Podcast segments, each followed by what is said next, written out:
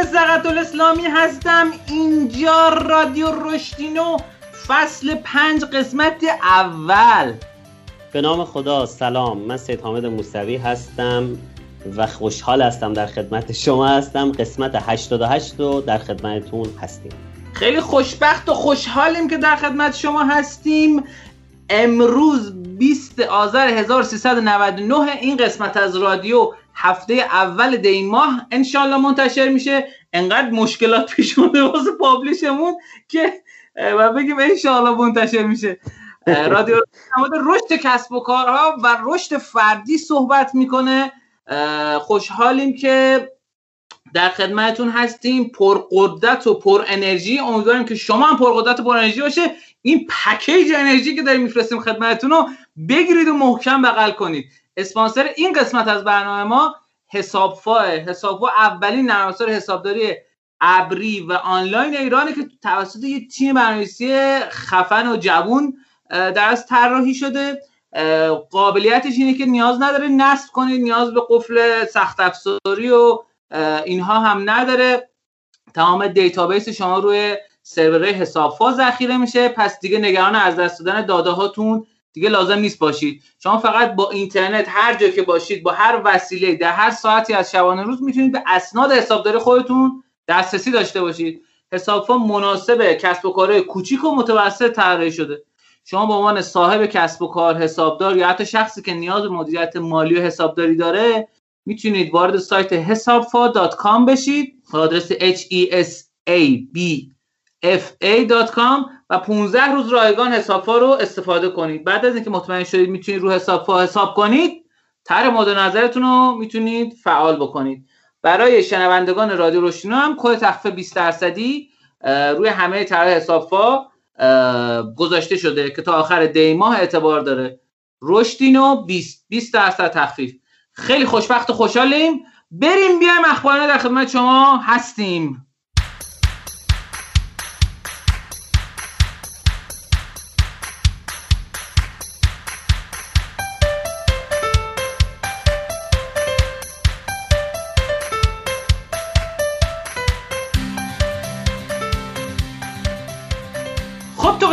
اخبارینو ما در خدمت شما هستیم با اخبار جدید کسب و کاری که امیدوارم که ازش لذت ببرید و رو فرم بیایم یه اتفاق باحالی که افتاد این که خب تو چند وقت اخیر بیت کوین رفت بالا و یک چیزی که اتفاق افتاد این که دانلود نرم افزار کوین بیس که یکی از اکسچنج های معروف دنیا هستن مثل اون افزایش بده کرد و به یه عدد خیلی بالایی رسید. و همچنین اپلیکیشن رابین هود. خب چیزی که بخوام خدمتتون بگم این که خیلی جالبه بهتون بگم که خیلی از کسب و کارهای ما در از, از چیزهای دیگه که ما حتی تصورشو نمی کنیم ممکنه تاثیر بگیرن. رابین هود هم یه اپلیکیشنیه که commission free stock trading and investing app در بدون commission می‌تونید خرید و فروش بکنید و اینها. یه بررسی که در از Appfigures انجام داده اینه که حرکت بیت کوین به سمت بالا و به سمت پایین با این دوتا اپلیکیشن یکی کوین بیس یکی هم رابین هود تاثیر مستقیم داره. یعنی اونجا که اومده پایین دانلود اونها هم اومده پایین. اونجا رفته بالا دانلود اونها هم رفته بالا. که خب خیلی باحال و بامزه است.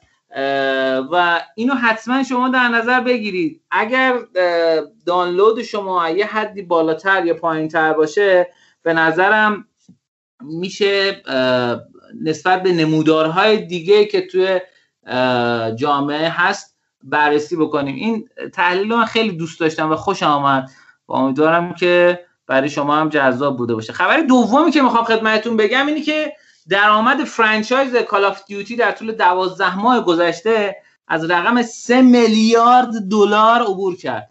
تنها امسال 200 میلیون نفر سال 2020 200 میلیون نفر به تجربه بازی Call of Duty برای پلتفرم‌های پی سی، کنسول و موبایل پرداختن.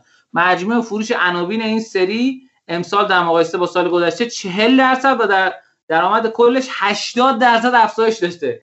همچنین از نظر تعداد بازیکنان و ساعات صرف شده ماه نوامبر سال جاری بهترین عملکرد در طول بازه زمانی مشابه در طول تاریخ این سری داشته. تعداد بازیکنان Warzone نیز هم‌اکنون بیش از 85 میلیون نفر رسیده. شرکت Activision که سازنده Call of Duty هست تونسته از روش مختلف و متفاوت با گذاشته franchise Call of Duty رو گسترش بده. Activision برنامه داره تا بهترین محتوای پس از عرضه از جدیدترین عنوان سری Black Ops و محتوای مرتبط با اون در Warzone پشتیبانی کنه. لازم به ذکر که عرضه بازی Black Ops Cold در سری رکورد ساز بوده اما آمار دقیق از اون ارائه نشده. این هم خیلی جالبه که واقعا 200 میلیون نفر دارن کال آف دیوتی دارن بازی می‌کنن به این عدد عدد خیلی عجیب غریب و بزرگیه. خب منم بازی می‌کنم. الان مدرن وارفیر سه هستم قربان. به به شما هم پس کالبازی مشتری. مشتری هستیم بله. آره بعضی دوستان می‌خوام مسخره کنن کالبازا رو میگن کالباسی شما. خب. خب خبر بعدی که می‌خواستم خدمتتون عرض کنم اینه که شرکت IonQ خبر داده. این در از به واسطه سایت TechCrunch که ما سال 2023 در از کامپیوترهای rack mount مون رو که مبتنی بر تکنولوژی کوانتوم هست یعنی quantum computer هایی که توی data center قرار می‌گیره سال 2023 راه میندازیم و زیاد فاصله هم نداریم یعنی سه سال دیگه. و خب این خیلی جالب و هیجان انگیز این اتفاقی که داره میافته و هزینهش هم گفته گفته به هر یک هسته نیم دلار هزینه ساخت این در از چیپ ها هست. اگر در مورد کوانتوم کامپیوترها نمی‌دونید حتما در موردش بخونید و خیلی هیجان انگیز اگه مخصوصا به علوم کامپیوتر و به مهندسی نرم افزار و اینها علاقه دارین. اصلا یک انقلابیه. سال هاست که در از کوانتوم کامپیوترها در از طراحی شدن و نمونه اولیه ساخته شدن ولی هنوز به اون شکل تجاری سازی شده باشن و در دسترس مردم قرار گرفته باشن به اون نقطه نرسیدن. و به نظرم این خیلی هیجان انگیزه که این اتفاق داره میافته. خب بریم بیایم نکاتینا در خدمت شما. با یه نکاتینا پر حجم و پر انرژی هستم در خدمتتون.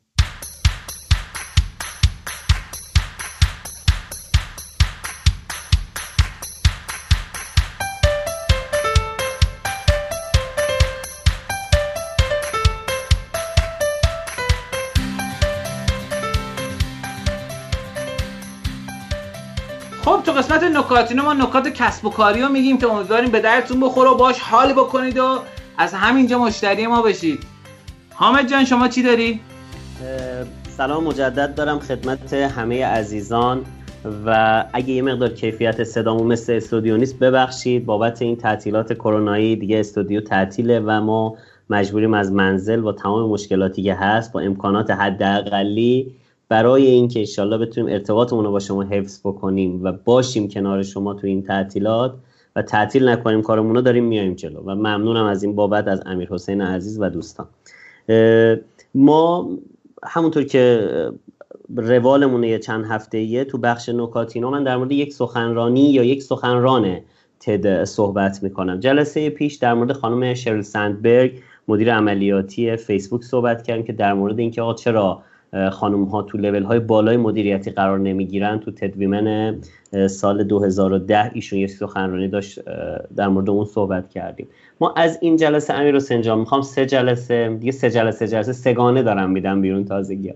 سه جلسه آره می‌خوام سه جلسه در مورد مدیریت زمان صحبت بکنم. در زیل مهارت های 4H تو بخش هنس یعنی مهارت های کاربردی من این جلسه هم یک خانم انتخاب کردم. ایشون هم تو همایش تدویمن سال 2016 صحبت کردن. 11 میلیون بار سخنرانی ایشون دیده شده و مرتبط است با موضوع امروزمون یعنی مدیریت زمان. خانم لارا وندرکام. لارا هم L A U A وندرکام هم همون جوری که نوشته میشه فقط با K هستش دیگه. لارا وندرکام رو سرچ بکنید. سخنرانی دارن به نام How to gain control of your free time. چگونه مدیریت زمانهای خالیتون رو در دست بگیرید. یک جذابیتی که امیر حسین داشت ایشون سخنرانیش رو اینجوری شروع می‌کنه. میگه شما می‌دونید من نویسنده حوزه مدیریت زمانم ولی احتمالا فرض می‌کنید که من یه آدم همیشه آن تایم منظم خیلی سرفته هستم. تو این کار نه نیستم. خب بعدش میگه من چهار تا بچه دارم و بیشتر وقتم داره صرف اونها میشه.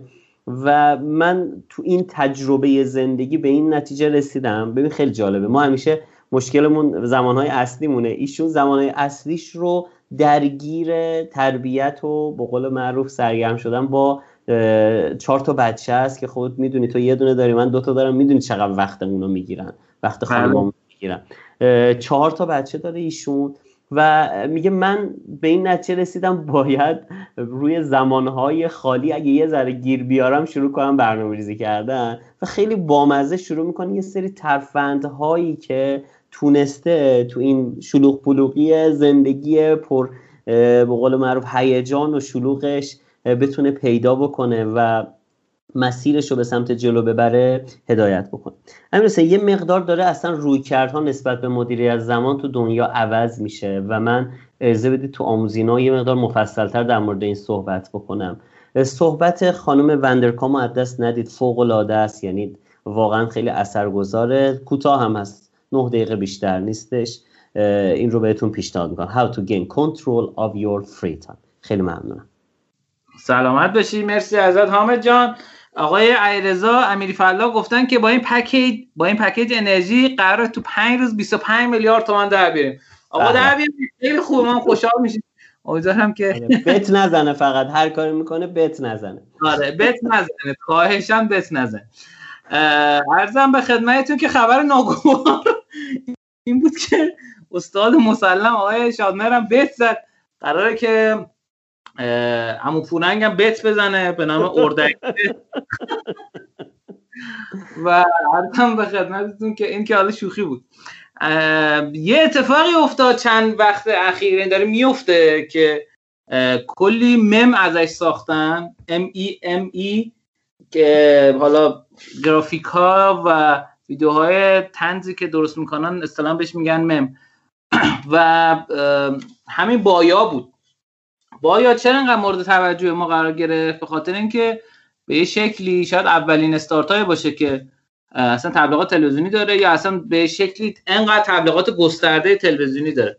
خب ما یه اطلاعاتی ازش در آوردیم که منتشر کنیم ولی خب چون اطلاعات شاید یه سری آدما رو متهم بکنه به یه سری کارا ما سعی می‌کنیم کارو نکنیم و استقبال کنیم از هر کسب و کار جدیدی. فقط به شرطی که اینقدر تو مخ ملت تبلیغ نکنه. اذیت نکنن ملت. علیکم السلام. دیدی اونو میگه سلام. آره تلویزیون میگه علیکم السلام.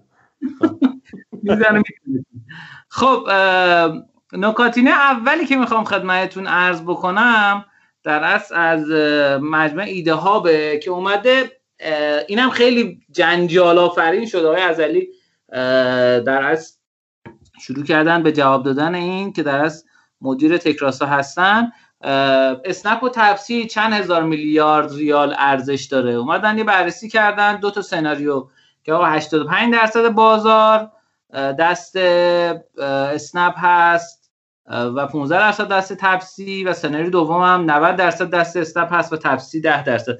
یکی از دلایلی که شاید ناراحت شدن بقیه رقبا و اومدن خبرسازی کردن این بود که چرا بقیه رو جز این درصد حساب نکردیم و اومدن تخمین تعداد سفر روزانه تاکسی آنلاین رو دو میلیون در نظر گرفتن و گفتم میانگین ارزش ریالی هر سفر در تاکسی آنلاین 13 هزار تومنه. و درآمد خالص سالانه اسنپ و تفسیر به کارمزد 15 درصد از هر سفره. تو سناریو اول گفتن که آقا 11930 میلیارد ریال درآمد خالص اسنپ میشه و 2100 میلیارد ریال که میشه همون 210 میلیارد تومن میشه درآمد تپسی. حالا من سناریو اول می‌خونم تا پایین.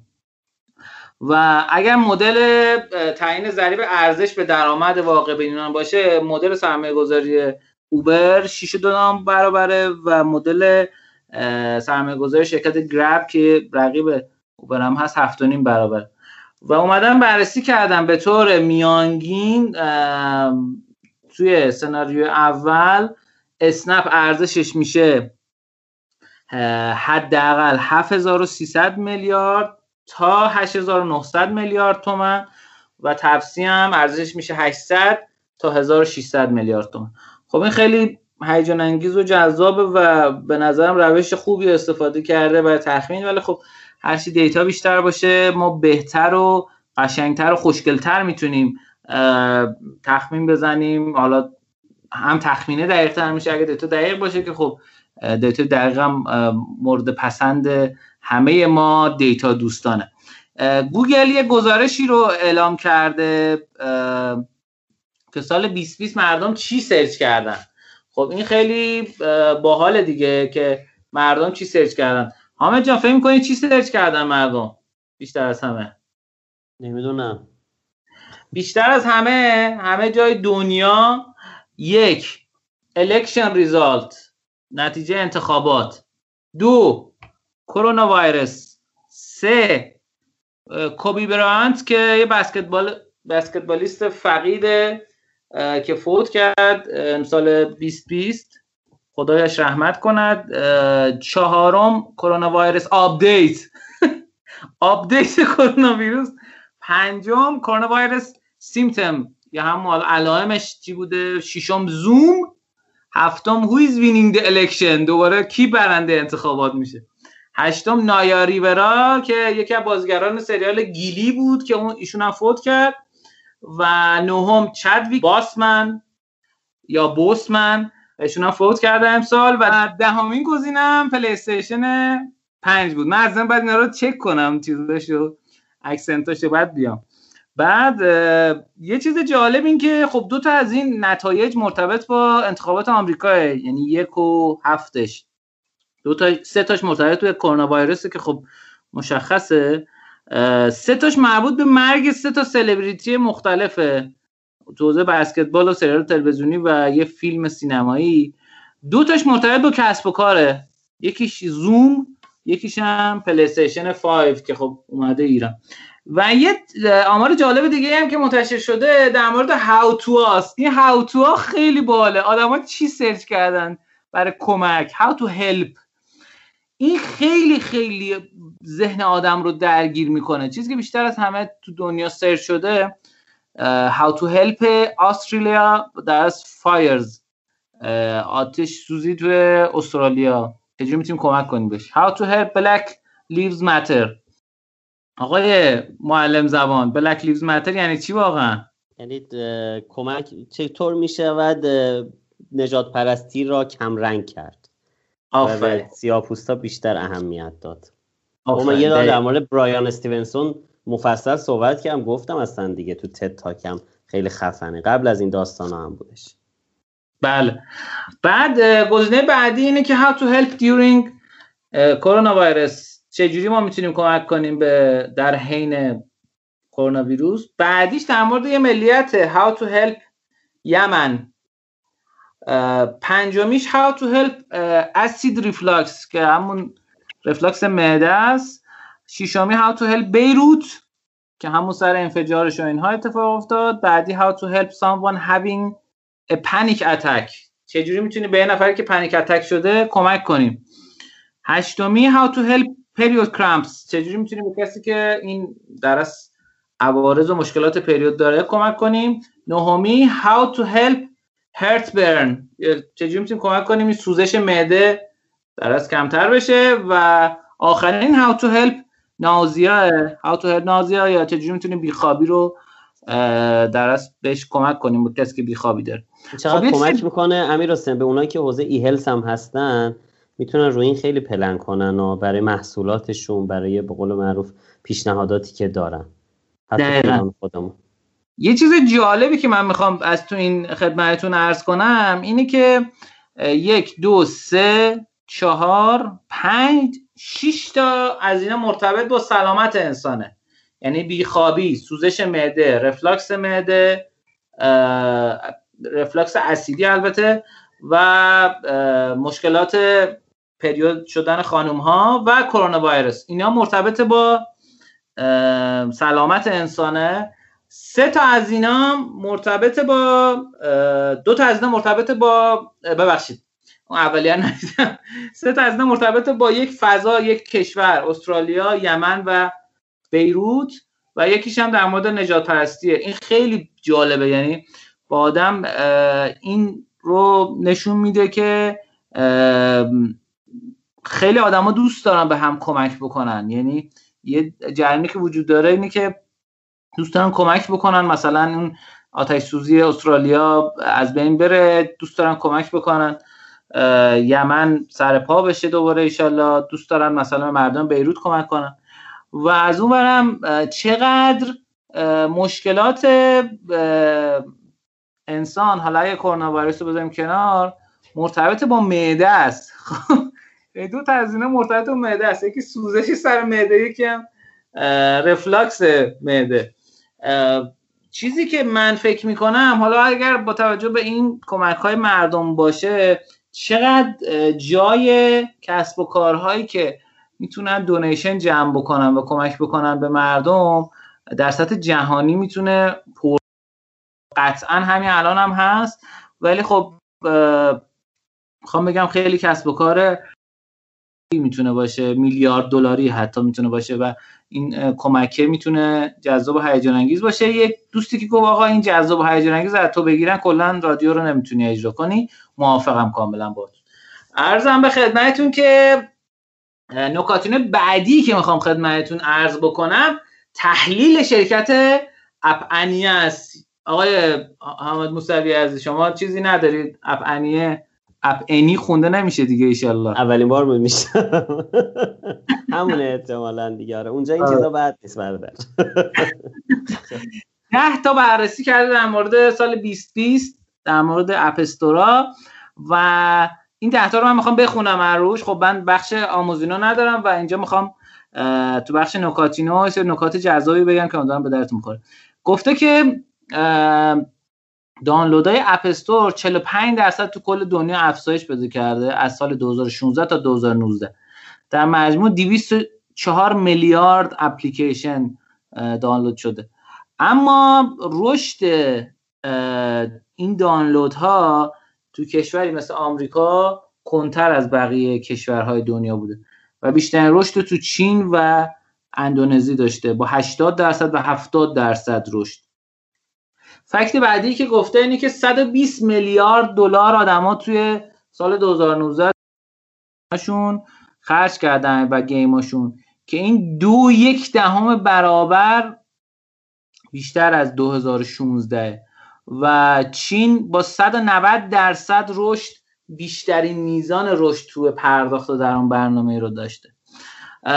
اگه خاطرتون باشه قسمت قبلی من در مورد جنزی ها صحبت کردم. آدم های تا 25 سال میشه حدودا 17 تا 25 سال 15 تا 25 سال و اومده بررسی کرده که این آدم ها در از 3 و 8 3 ساعت و 3 و 8 دهم ساعت مصرف می‌کنن گوشیشون رو و ارزم به خدمتتون که اونایی که حالا اینجا توضیح داده از سال 1997 تا 2012 در از به دنیا اومدم. میگه اینا بزرگترین مخاطبین اپلیکیشن ها و 60 درصد بیشتر از بقیه آدم ها از اپلیکیشن هاشون استفاده می‌کنن. فکت چهارم این بود که در از تبلیغات و هزینه صرف کردن برای تبلیغات سال 2019 به نسبت 2020 26 درصد افزایش بده که و 190 میلیارد دلار به 240 میلیارد دلار رسیده. فکت بعدی که می‌خوام بهتون عرض کنم خدمتتون fact پنجم میگه mobile gaming now generate over 30 30 رو به صورت هندی گفتم percent more revenue than PC. میگه 30 درصد بیشتر mobile game ها تو سال 2020 درآمد کسب کردن و به 100 میلیارد دلار رسیدن. یه چیز جالب بهتون بگم از اواسط سال 2016 درآمد اپلیکیشن ها mobile game ها از PC و کنسول و اینها گذشته و الان من عددی که دارم حدودی می‌بینم این که درآمد اینها سال 2019 60 میلیارد بوده و توی سال همین 2019 mobile game ها به نزدیک 100 میلیارد دلار رسیده. نکته بعدی که می‌خوام به خدمتتون عرض کنم نکته ششم اینکه casual game های این بازی ساده 82 درصد کل نصب ها رو سال 2019 داشته و core game ها که در از بازی مقدار سختتر میشه مثل action RPG arcade و اینها. البته arcade نیست باز جزش 18 درصد هست.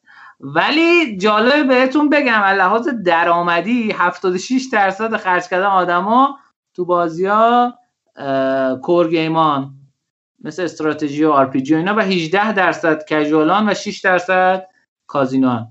یه نکته جالب دیگه که می‌خوام خدمتتون بگم بالاترین نرخ پرداخت در اون برنامه یعنی average revenue per user میانگین درآمد به ازای هر کاربر تا سال 2019 برای کره جنوبی بوده.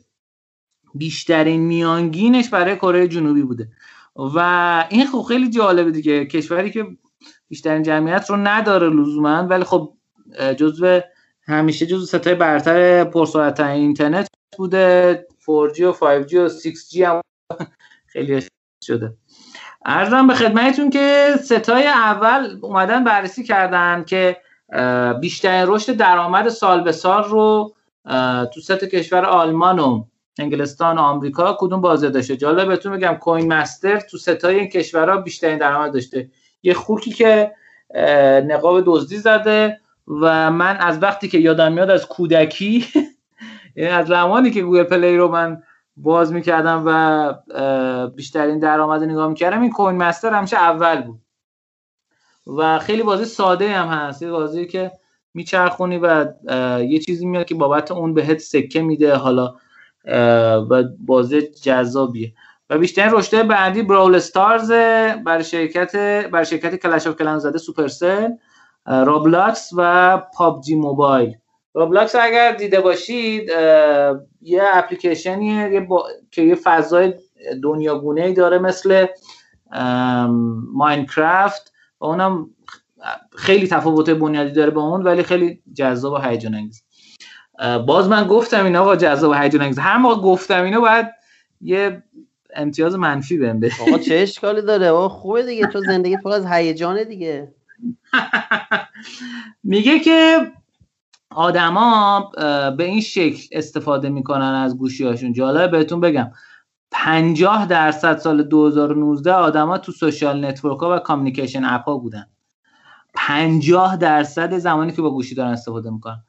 ویدیو و entertainment 21 درصد بوده که از سال قبلش 30 درصد افزایش پیدا کرده و گیم هم 9 درصد بوده. خب عدد عدد خیلی بالاییه به نظر ویدیو هم البته مثل همین یوتیوب و اینا میشه. فکت بعدی که می‌خوام خدمتتون بگم دیگه فکت تمام شد دیگه فکتی ندارم بگم. این قسمت هم در از گزارش شرکت اپنیه تموم شد. بزنین ببینم من دیگه نکاتینو دیگه ای دارم که خدمتتون بگم یا نه. نه فعلا دیگه ندارم. خب امیدوارم که از این قسمت هم لذت آها چرا یه دونه دیگه هم داریم. اینکه کدوم کشورها اقتصاد آزادتری دارن برای راه اندازی کسب و کار. یه اقتصادی هست یک index an index. بین فارسی و انگلیسی گیر که یه index ی هست به نام Ease of Doing Business راه اندازی کسب و کار که سال 2020 اومدن بررسی کردن که کدوم کشورها راه اندازی کسب و کار توشون راحت تره من از بالا از یک می‌خونم. اونی که مثلا 86 و 8 هم امتیاز گرفته. اول نیوزلند بعد سنگاپور بعد هنگ کنگ بعد دانمارک بعد کره جنوبی بعد آمریکا بعد گرجستان. جالب گرجستان بعد انگلستان. این بر اساس چیه؟ بر اساس راحتی ثبت شرکت یا ثبت یک ملکی ها را هر پراپرتی در از مجوزها کردیت ها و اعتبارات یا اعتبارات محافظت از سرمایه گذار کراس بوردر ترید یعنی بتونیم فرای یک مرزی خرید و فروش انجام بدی معاملات انجام بدی مالیات و چیزای دیگه که به کسب و کار مربوطه. بر اساس این حالا ما تو حداقل تو این ده تا اولش نیستیم ولی داریم که سریعتر بهتر بشیم و اینها. خب این قسمت من تحلیلام تموم شد. بریم بیایم آموزینا در خدمت شما هستیم.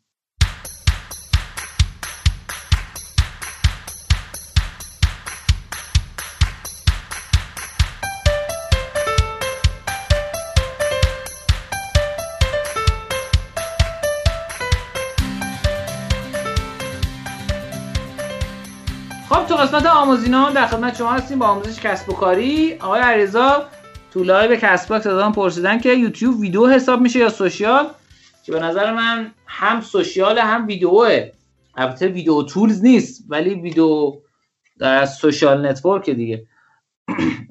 من تا اونجا که یادم آخرین بار که دیدم جزء دو تا دسته بندی حساب میشه. می‌تونن خب بعضی از اپلیکیشن خیلی از اپلیکیشن ها می‌تونن جزء دو تا دسته بندی خاص باشن. برای دوستانی که دارن live گوش میدن می‌تونن همین رو subscribe کنن. اون بالا اسم رادیو رو بزنن. و برن اونجا subscribe کنن و قسمت بعدی و قبلی ما رو هم بشنون. آیا رضا گفته بیخوابی رو شخصا دچارشم. هر چی که بتونه کمک کنه من استقبال می‌کنم. آقا ما هم استقبال می‌کنیم. چرا ما استقبال نکنیم؟ خب حامد جان چی داری برامون؟ سلام مجدد دارم اولا خدمت همه دوستان و تشکر بابت همراهیشون. امیر حسین جان من همطور که تو بخش نکاتینو گفتم بنام بر اینه که به امید خدا تو سه جلسه ای که الان امروز اولین جلسهش هستش در مورد مبحث مدیری از زمان صحبت بکنم. یعنی ما سه قسمت می‌خوایم در مورد مدیری از زمان صحبت بکنیم. چند جلسه بیش اگه یاد باشه امیر حسین یه موضوع مطرح کردم به نام مدیریت انرژی. یه مقاله ای از هاروارد آوردیم به نام اینکه آقا به جای زمانتان انرژیتان را مدیریت کنید. آقای تونی شوارتز نوشته بود اگه یادت باشه. اونجا بحث کردیم که آقای شوارتز میگه ما چهار تا منبع انرژی داریم. خب اولیش انرژی جسمانیه که حالا مربوط به اون بحث خواب و تغذیه و ورزش و اینها میشه. یعنی اون انرژی باعث میشه که ما حال داشته باشیم برای فعالیت. دومیش انرژی عاطفی ماست. که اون بحث احساسات مثبت و منفی ماست که مثلا دارم میگم این حس خوبی مثلا یکی یه کامنت خوب می‌ذاره تشکر می‌کنه. تو تا یه ساعت شارژی یا مثلا بله. یه خبر نوآوری میشنوی تا دو ساعت حال نداری کار بکنی. بعدیش انرژی ذهن ماست که حالا به صورت اخص بخوایم بهش بگیم بحث تمرکز ماست. تو یک ساعت یادته این جمله رو گفتن یک ساعت بله. کال با تمرکز بهتر از هفتاد سال عبادت است. خلاصه این منبع چهارم انرژی و سوم انرژی و چهارمیش انرژی روحه. انرژی که مثلا وقتی که ما جنس کارمون از با ارزش های درونیمون هماهنگه وقتی احساس می‌کنیم به سمت کمال و رشد داریم حرکت می‌کنیم اون انرژی میاد یا برعکس احساس می‌کنیم داریم در جا می‌زنیم دیگه اون حسه نمیاد یه جورایی انرژی روحی یه لول بالاتر از انرژی عاطفی عاطفی بیشتر تو احساسات مثبت و منفی لحظه ای گیر می‌کنه ولی انرژی روحی یه ذره عمیق‌تره اونجا آقای تونی شوارز در مورد این صحبت می‌کنه که میگه ببین روی کرده تو از این که بخوای تایم تو مدیریت کنی لحظه به لحظه تو و به جدول زمانی برای خودت تعیین کنی از 8 تا 8 تا 20 دقیقه این کار رو انجام بدم و اینها سعی کن روی این چهار تا مانور بدی. اون وقت حال خوب کار کردن با بقول معروف راندمان بالا برات پیدا میشه. امیر حسین تو بله. چند سال گذشته چون خودت مدیر از زمان کار کردی دیگه من دارم درس پس میدم. ولی تو چند سال گذشته یه مقدار روی کردها نسبت به بحث مدیریت زمان تو دنیا متفاوت شده. کتابایی که اخیرا با موضوعیت مثلا حبیت عادت ها روتین ها و بحث های مدیریت انرژی داره در حوزه مدیریت زمان منتشر میشه یه جورایی این ادعا رو تایید می‌کنه. یا مثلا این پادکست های معروفی که تو حوزه برنامه ریزی و مدیر از زمان است مثل مثلا هلی تاک و time coach ایمان ابریشمچی و اینها رو هم میرید نگاه می‌کنید. بیشتر از اینکه مثلا مانو بده رو اینکه ماتریس آیزنهاور بکشید بیاید کاراتون اولویت بندی کنید اهمیت ضرب در فلان. یه مقدار انگار امیر حسین از اینا فاصله دارن می‌گیرن. انگار یه مقدار بحث مدیریت زمان از یک مهارت صرف روتینی که مثل مهارت های دیگه مثلا مثل انگار یه نرم افزار داری یاد می‌گیری یه to-do list بنویسی و اینا انگار داره فراتر میره و یه ذره ریشه تر میشه.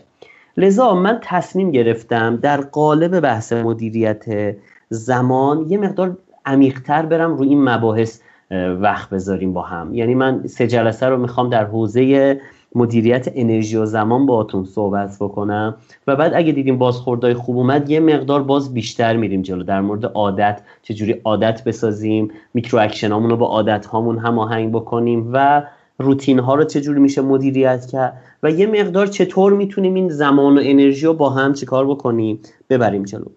بله. یه رفرنس خوبی و راستیتش می‌خوام ازش استفاده بکنم تو این سه جلسه. به نام کتابی به نام ون که ترجمه شده کی ترفندهای علمی زمانسنجی عالی.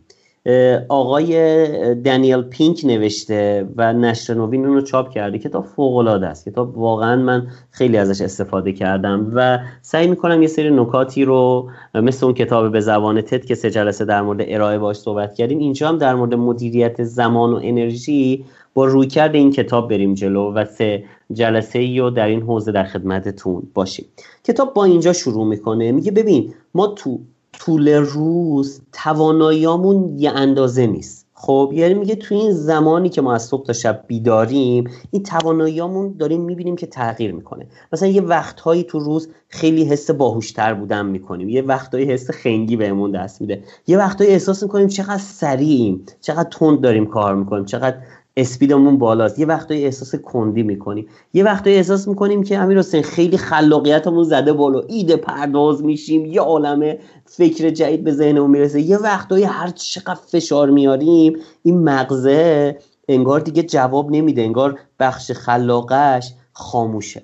اومد بر اساس این یه مجموعه عظیمی از کار تحقیقاتی رو انجام دادم. مثال دارم میگم مثلا اومدن تو مدارس یا آزمون ریاضی رو تو ساعتهای مختلف از این آدما تو بازهای زمانی گرفتن. بعد دیدم مثلا توی time ای خیلی نمره خوب میشه توی time ای اکثرا میانگین نمرات با همون آزمون خیلی میاد پایین و احساس کردن یه الگویی وجود داره.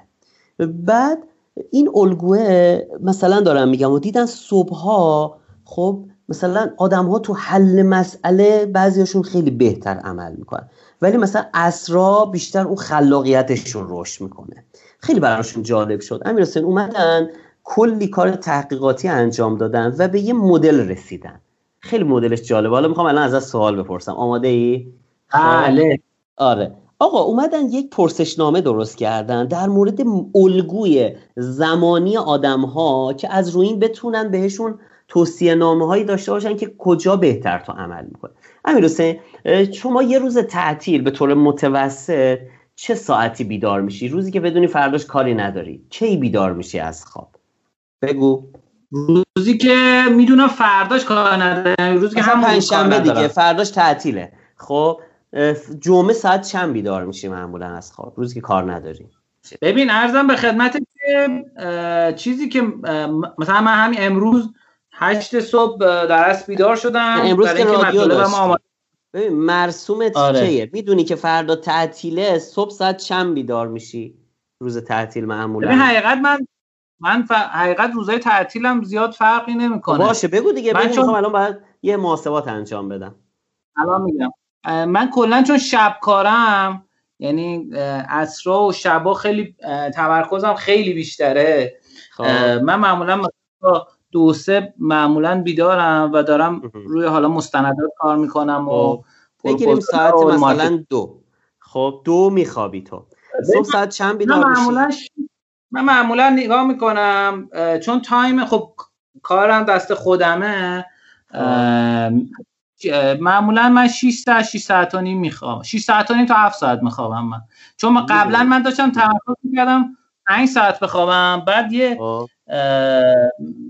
در از پادکستی گوش دادم وای وی اسلیپ متوجه شدم که نه کسایی که زیر هفت ساعت میخوابن خیلی دارن به صدر می‌زنن بعد همون رسوندمش به هفت ساعت یعنی الان دو میخوابی چند بیدار میشی شما؟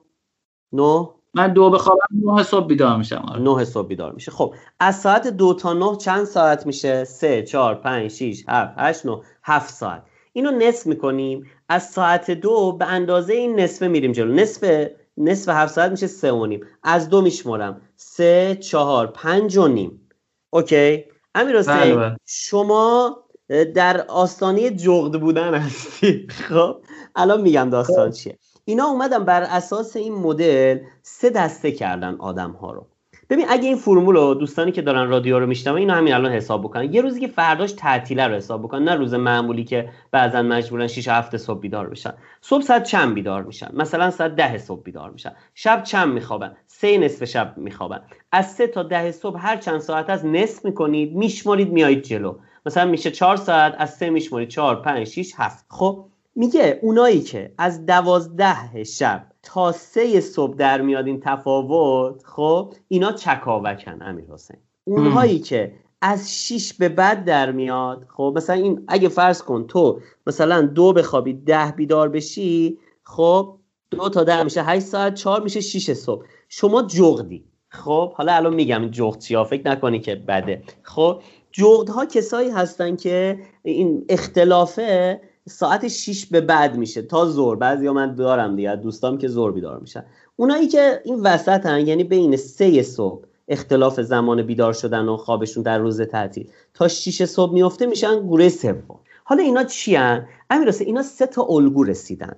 آدم هایی که چکاوکن چکاوک ها معمولا صبح زود بیدار میشن شبا زودتر میخوابن و جغت ها کسایی که شبا دیر میخوابن و صبح هم دیر بیدار میشن. گروه سوم هم یه چیزی این وسطن. یعنی بین اون عدد سه تا 6 که عددشون کم هم نیست. یعنی تقریبا 60 درصد جامعه ما تو گروه سوم قرار می‌گیره. خیلی بامزه است. امیر حسین الگوهاشو بذار برات بگم این چقدر بامزه است. میگن ما سه تا منر یا حالت داریم در طول روز. یک حالت اوج ما. یعنی دیگه پیک پیکیم. حالمون خوبه مثل الان تو خب انرژیمون خوبه سر حالیم حس خوب داریم و این شکلی. یه حالت افت داریم. یعنی ما در طول روز یه تایمی افت می‌کنه. انرژیمون افت می‌کنه حسال هیچ کاری نداریم بیحالیم خموده ایم و این برای همه گروه ها هستش. و یه حالتی داریم به نام بازیابی. بازیابی یعنی دوباره برمیگردیم. ولی نه به اون اوج. گرفتی چی شد؟ پس چی شد؟ حالت اوج داریم. افت داریم و بازیابی داریم. خب؟ پس بله. بازیابی یک شیبی به سمت بالاست ولی نه اندازه اوج. پس ما تو روز امیر حسین دو تا peak می‌زنیم. OK peak نه پیک. خب دو تا peak می‌زنیم. یکی peak اوجمونه یکی peak بازیابیمونه. حالا نگاه کن. جغدا چه شکلی هن؟ جغدا صبح که بلند میشن تو حالت بازیابی هن. یعنی چی؟ یعنی داره میاد بالا ولی خیلی اندازه اوجش نیست. به خاطر همون یه جغد صبحش خیلی صبح چیه؟ نیست. خیلی صبح پر انرژی و بترکون و قول خود شما پر هیجانی نیست. بعد این آدم طرفای زور دوباره افت می‌کنه. تا سه و چهار تو افته بعد از سه و چهار میاد بالا پیک آدم جغ ساعت 6 و هفت غروب به بعده. تا نصف شب گرفتی چه شکلی شد؟ بله چکاوک ها چه شکلی هن؟ چکاوک ها برعکسن. صبح 6 صبح که بیدار میشن تو اوج پیکشونن. یعنی الان آمادن که حمله کنن و یه فعالیتی انجام بدن. بعد یواش یواش اینا افت می‌کنن. طرفای زور دو سه اینا پایین لو انرژی هن و و بعد از بعد از ظهر میرن بالا ولی مثل اون بازیابی جغدا میشن. یعنی بعد از ظهراشون هم اندازه صبحشون براشون چیه؟ اون حسه رو نداره. گرفتی چه شکلی شد. بله یه بله. جدولی تو این کتابه گذاشته خیلی بامزه حالا بعدا برید نگاه بکنید. میاد امیر حسین سه جنس کار رو حالا دو جنس بگیم. دو جنس کار رو تعریف می‌کنه. یک کارهای تحلیلی که بخش نیمکره چپ مغز ما رو بیشتر درگیر می‌کنه و جنسش جنس تحلیل آنالیز و در نهایت تصمیم گیری منطقیه. اوکی؟ میگه بله. این رو آدم ها باید تو حالت اوجشون داشته باشن. پس نتیجه می‌گیره. جغدها کارهای تحلیلی و تصمیم گیریشون رو نباید صبح انجام بدن. چرا؟ چون خروجی خوبی نخواهد داشت. برعکس چکاوک ها رو میگن آقا اول صبح بهترین وقته. به خاطرم اگه شما یک مدیر چکاوک هستید بهتر دستوراتتون رو صبح بدید. چرا؟ چون احتمالا بعد از ظهر کیفیت دستورای شما اندازه صبح شما نخواهد بود. چرا؟ دوره بازیابی هست. و بعد, یه جنس دومی رو مطرح می‌کنه امیر حسین به نام کارهای بصیرتی. منظورش از بصیرتی چیه؟ میگه کارهایی که نیاز به مهار کنندگی زیادی در مغزمون نداشته باشه. یعنی چی؟ یعنی کارهای از جنس اون ارشمیدس بود اورکا کرد لخت دوید تو خیابون. یعنی کارهایی که خیلی با نیت حل مسئله نباید انجام بشن. مثلا چقدر شنیدی امیر میگن ایده های خلاقانه خیلی وقتا توی وقتایی به ذهن آدم می‌رسه که اصلا حس نداره. مثلا آقای کوکولر یادته فرمول چیزو سی چی بودش؟ متان بود. چی بود؟ اتان بود. توی بله بله. میخوندی که می‌گفت تو خواب مثلا خواب دید که این داره این ماره دم به اونو گاز می‌گیره یه دفعه بیدار شد و اورکا کرد و چه. یعنی تو حالت اوج انرژی ذهنی نتونست این آدم این کار رو انجام بده. لذا میگن جنس مسائل بصیرتی حالا بصیرتی میگم تو کتاب اینجوری ترجمه کرده ها میگه از جنس کارهای نوآورانه و کارهای با خلاقیت هن که خیلی وقتا یه موضوعات انحرافی دارن که آدم تو حالت خیلی منظم و ساختارمند و منطقی ممکنه متوجه نشه خب و بله. نیاز جرقه داره و اون جرقه احتمالا تو حالت کانشس کامل با آدم رجوع نمی‌کنه. حالا خیلی جالب. میگه چکاوکا غروب که گفتم تو حالت بازیابی میگه بهترین حالت برای کارهای این شکلیه براشون. یعنی چی؟ یعنی ایده پرداز میشن نوآور میشن طرحهای ناب و آسشون رو بعد از ورا بیشتر میدن. در برعکس جغدها صبح این حالت رو دارن. پس چی شد؟ ما تو حالت اوجمون بیشتر کارهای منطقی تصمیم گیری و اینها رو باید داشته باشیم. تو حالت بازیابی که دوباره انرژی ما میاد بالا چیا؟ جنس کارهای خلاقانه و ایده پرداز مثلا دارم میگم و اگه توی جمعی هستید که چکاوک زیاد دارید جلسات طوفان فکری رو اول صبح نذارید. بذارید بعد از ظهرها. یا اگه می‌بینید همتون جغدید من چند وقت پیش امیر حسین مشاور یه شرکت بودم. گفتم آقا اول صبح جلسه بذارید من میام مصاحبه. کی میاد؟ گفتن ده. گفتم با اول صبح من پنج و نیمه. همه جغد بودن و عدم یه سری برنامه نویس خسته دل خلاصه. همه اینها چی بودن؟ اکثرا جغد بودن. گفتم اتفاقا طوفان فکری و اینا رو بذاریم اینجا جلسات تصمیم گیری بعد از در خدمتتون هستم. و گفتم برای چی؟ صبح معمولا بهتر فرش. گفتم شما عزیزم شما شیش به بعد تازه موتور چیه؟ روشن میشه. پس این تا اینجا. دسته وسط کسایی که مثال دارم میگم. مثلا کار تحلیلیشون از صبح تا وسط های روز جواب میده. برعکس چکاوکا که فقط صبح بودن جغدا که عصر و شب بودن. اینا مثلا صبح تا ظهرن یه ذره وسط ترن خب؟ یا مثلا تو حوزه کارهای خلاقانه اینا از غروب تا اوایل شب دسته وسط بهتر جواب میدن. در صورتی که مثلا جغدا صبح جنس کارهای خلاقانشون بیشتر خواهد بود. خب بعد من اجازه بدید دیگه دو تا نکته هم بگم و جنبندی بکنم. میگه ببین همه آدما چه جغت چه چکاوک ها چه گروه وسط یه تایم وسط روزشون معمولا حالا برای آدما تقریبا فرض کن از رنج ساعت 11 12 تا 4 و 5 دوران اوج افت این آدم هاست هر دو گروه. میگه چیکار کنیم این دوره اوج رو؟ یه جوری به قول معروف چیکار کنیم؟ رد بکنیم. دو تا نکته میاره میگه. یک میگه خواب و فراموش نکنید. خواب بین روزو خیلی جالبه. خب من یه قسمت یادتون باشه در مورد خواب صحبت کردم بعد دوستان خیلی شاید با بحثای طب قدیم و اینا حال نکردن دیگه منم ادامه ندادم. ولی خب اینجا با روی کردن مدرن داریم نگاه می‌کنیم. خب میگه بیایید زمان افت بعد از ظهرتون رو پیدا بکنید. امیر به نظر تو زمان افت بعد از ظهر تو حدودا چه ساعتی؟ خیلی لو میشی خیلی پایین میای انرژی.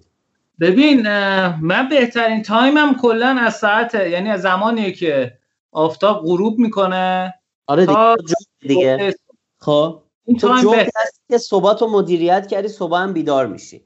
ولی واقعا غروبا من دیدم خیلی چیزی. برافروخته ای خلاصه بله. خب، مقصد اونجا روشن میشه کتاب خونیت اون موقع بهتر جواب میده و اینها. تو ساعت بله. افتت کیه امیر حسین؟ ساعت افتم. ببین مثلا من اول صبح کلا ذهنم معمولا خاموشه ولی یه سری تریکا دارم. می‌زنم اینا رو روشن می‌کنم. مثلا واسه من تا شروع می‌کنم به صحبت کردن با یه نفر آدم کلا می‌کنه روشن شدن. یعنی اصلا کافیه یه جمله مثلا من از خواب خواب یعنی اوج خوابم. یه نفر زنگ بزنه یه جمله بگم دیگه نمی‌تونم بخوابم. آره خب خوبه خیلی خوب. ببین معمولا مثلا دارم من خود من ساعت افت من نه که مثلا صبح خیلی زود بیدار میشم من مثلا ساعت 11 12 من خیلی افت می‌کنم. یعنی قشنگ می‌فهمم دیگه. الان الان که دارم با تو صحبت می‌کنم دیگه در لحظات ملکوتی خودم خب دارم افت می‌کنم. میگه تو این تایم بیاد یه چرت بزنید. ولی در موردش یه چند تا نکته خیلی بامزه میده. میگه اومدیم تحقیق کردیم. چرت بیشتر از 20 دقیقه آسیب داره. یعنی چی؟ یعنی ذهن رو می‌بره تو حالت خواب عمیق. وقتی بلند میشی دیدی مثل یه عکس گذاشته بودن یارو استنبای. یه ساعت استنبای هنو گیجه نمی‌دونه زمان و مکان رو گم کرده. لذا میگه تو ساعت افتتون بیاد یه چرت بزنید. چرتتون هم بیشتر از 20 دقیقه نباشه. بعد یه چیز بامزه میگه. اصلا بگم خیلی حال می‌کنی امیر حسین میگه قبل از اینکه بخوابید قهوه بخورید. یعنی چی؟ مثلا کی این کارو من می‌کنه؟ بگم چرا؟ بخاطر اینکه تا بخواد به معدت برسه و تاثیر تو به بیدار شی. آفرین آفرین. خب میگه قهوه 25 دقیقه طول می‌کشه که اثر کنه. خب یعنی شما مثلا دیگه چی میگه اسپرسو زن دبل شات خفن سنگین کارم باشی خب 25 دقیقه این کافئینه طول می‌کشه. خلاصه راه بندازه. بخاطرم اینجا این به نظرم به این رشتینا هم می‌خوره می‌رسه یه اصطلاحی اومده میگه خوابوچینو خواب یعنی ما یه خواب قبل از اینکه بخوابید یه قهوه بخورید بعد یه تایم بذارید روی 25 دقیقه یا 20 تا 25 دقیقه و سعی کنید توی محیط آرومی 20 دقیقه بخوابید.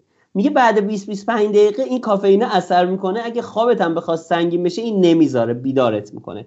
میگه این باعث میشه که عمل کرده مغز تا 50 درصد تو اون حالت لو بیاد بالا. یعنی میاد تو لول بازیابی. شاید به اوج نرسه ولی شما رو چیکار می‌کنه؟ برمیگردونه تو اون حالت بالا. بس نکته اول گفته آقا یه تو ساعت افت انرژیتون یه چرت کوچیک 20 دقیقه‌ای می‌تونه شما رو چیکار کنه سر حال کنه. یه نکته هم بگم تو این کتاب گفته به نظرم به درد می‌خوره. میگه اول صبح خواهشان قهوه نخورید. چون من خیلی از رفقا من خود منم قبل اینکه این کتاب بخونم این کارو می‌کرد صبح پا می‌شدم مثلا جغدا صبح که پا میشه یه قهوه سنگین می‌خوره. میگه ساختار مکانیزم بدن یه مدلی که صبح هورمون استرس ترشح می‌کنه که آدم سر حال بشه پاشه به فعالیت برسه. اثبات کردن کار تحقیقی انجام دادن دیدن کافئین این رو مختل می‌کنه. لذا اون متابولیزم طبیعی بدن رو به هم میریزه. به خاطر همین خواهش می‌کنم اول صبح که بیدار میشید قهوه نخورید. چون بدن خودش بدن شما خودش اون متابولیسمش یه طوریه که شما رو سر حال می‌کنه. حالا بعضی یه ذره کنتر را میفتن ولی بعضی تونتر ولی قبل خواب حتما پیشنهاد داده چیکار بکنید؟ یه مثلا کافئین حالا از جنس هرچی هات چاکلت بگیرید تا حالا هرچی دیگه اگه هرچی عادت دارید اون موقع مصرف بکنید و بیشتر از 20 25 دقیقه نخوابید.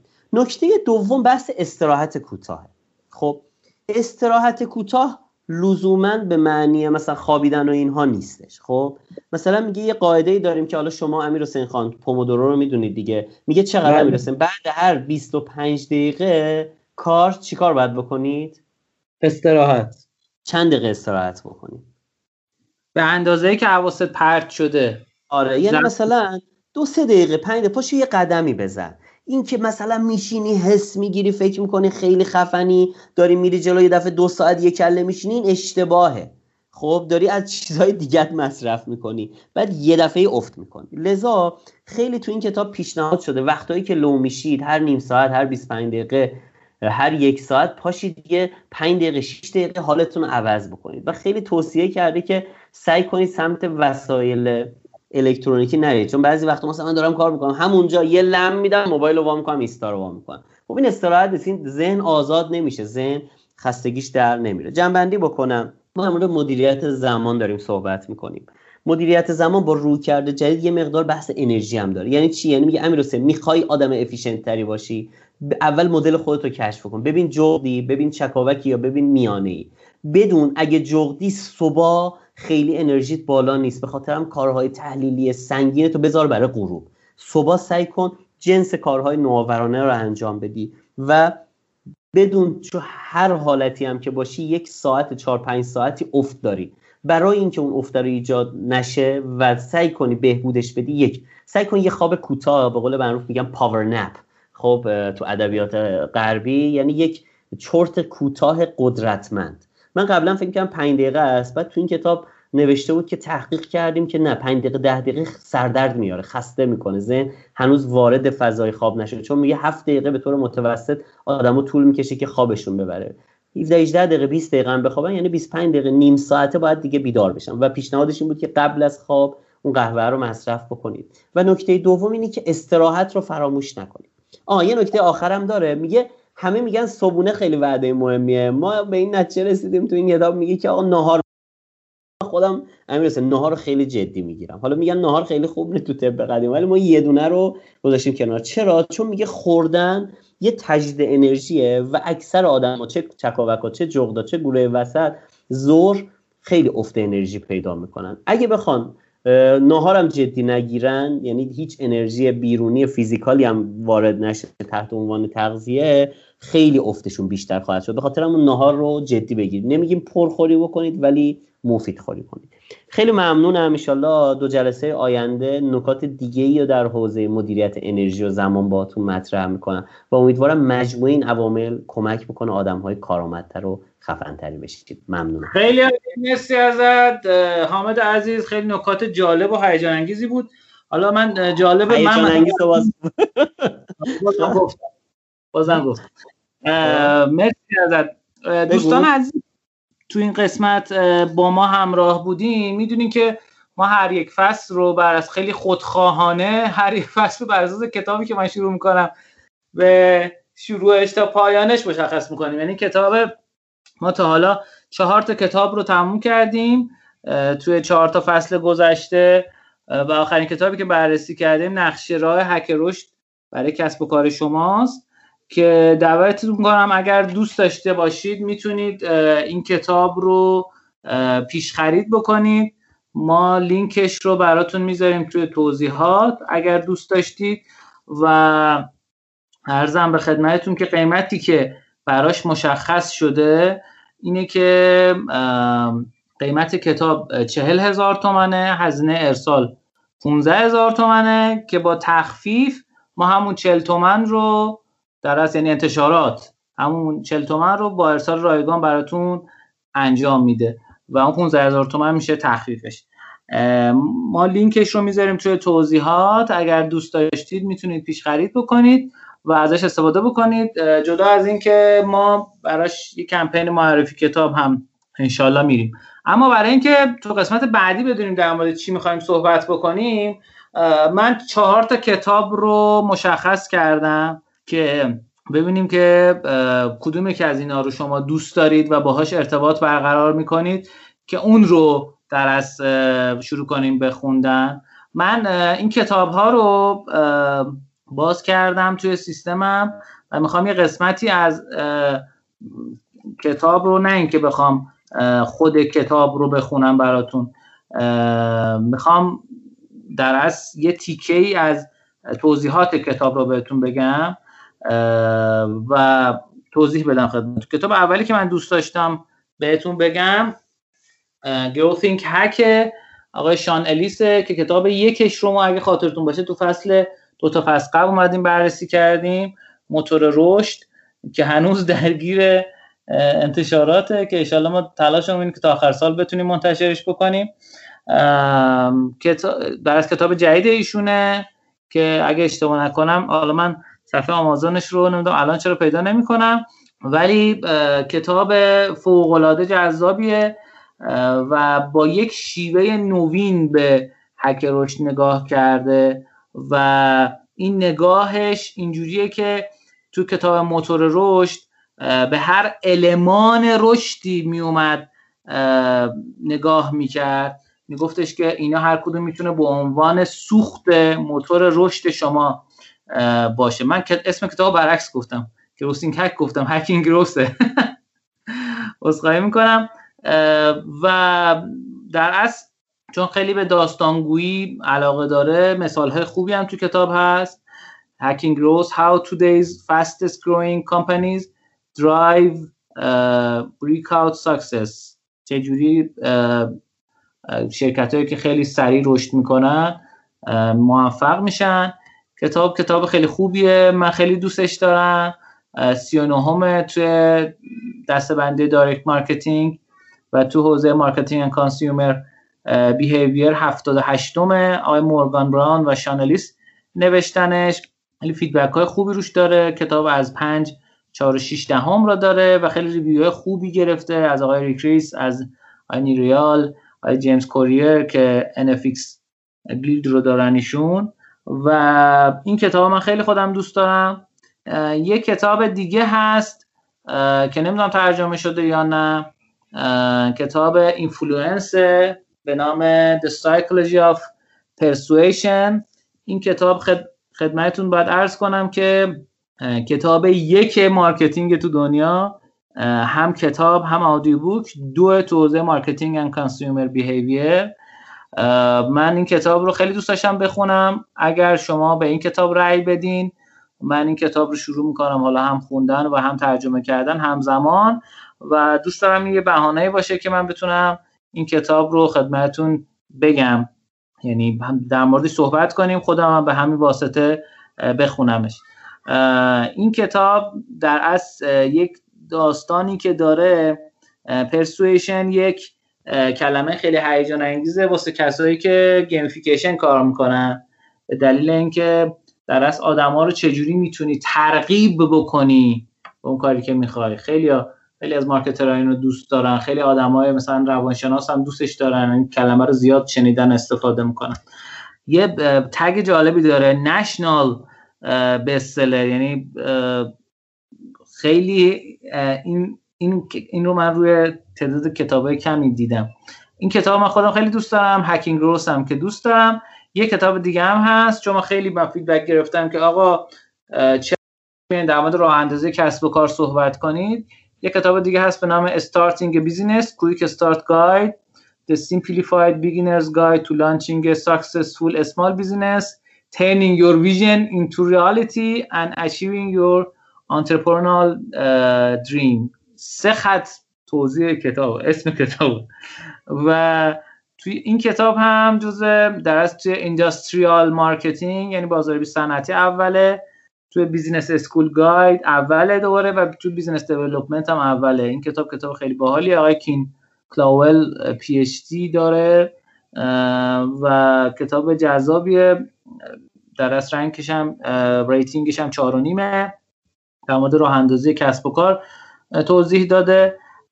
پس سه تا کتاب شد. یکی Influence Psychology of Persuasion کتاب بعدی Hacking Growth مال آقای شان الیس و کتاب بعدی هم Starting Business اگه کتاب دیگه هم پیشنهاد دارین حتما به همون بگین. یه دوستی اینجا گفته که این فرمولی که آقای حامد موسوی میگه برای وقتی که مشکل خواب نداشته باشین. درسته. گفتن کتاب در از خواب و اینها هم بی پلاس معرفی کرده. بله منم از همونجا شنیدم خودم. خب خیلی عالی. متشکریم از اسپانسر برنامه حسابفا که در اصل یکی از اهداف حسابفا توسعه همکاران تجاریش هم هست. یعنی حسابفا دنبال کسب و کارها یا استارتاپ هایی میگرده که بتونن با تیمش تعامل داشته باشن. مثلا حسابفا با فروشگاه سازهای کانوا و سپر همکاری داره و امکان اتصالش به نرم افزار آنلاین CRM24 هم وجود داره. پیپینگ هم یکی از کسب و کار حوزه فینتکه که با همکاری حسابفا خدمات فاکتور آنلاین رو ارائه میدن. با این خدمات شما می‌تونید فاکتور رو حتی بدون مراجعه مشتری تنها با چند تا کلیک به صورت آنلاین براشون ارسال کنید و مشتری هم دوباره به صورت آنلاین با یک کلیک وچه فاکتور رو می‌تونه تصفیه کنه. پس اگه فکر می‌کنین کسب و کار شما با حسابفا جوره فقط کافیه به سایت حسابفا.com سر بزنید. حسابفا h e s a b f a.com و همطور که خدمتتون گفتم تا آخر دی ماه می‌تونید از کد تخفیف 20 درصد علاوه بر این که می‌تونید از 15 تریال استفاده کنید از کد تخفیف 20 درصد هم رشدین و 20 می‌تونید استفاده کنید. من که خودم خیلی ترغیب شدم باشون کار کنم. و خیلی تیم خفن و خوبی هم هستن. امیدوارم که این قسمت از برنامه هم مورد توجهتون واقع شده باشه. اینجا با حامد موسوی عزیز خداحافظی می‌کنیم و میریم میایم آموزینا در خدمت شما هستیم. حامد جان خداحافظ. خدا نگهدار. اوقات خوشی برای شما آرزو می‌کنم. بریم بیایم مهمانا در خدمت شما هستیم.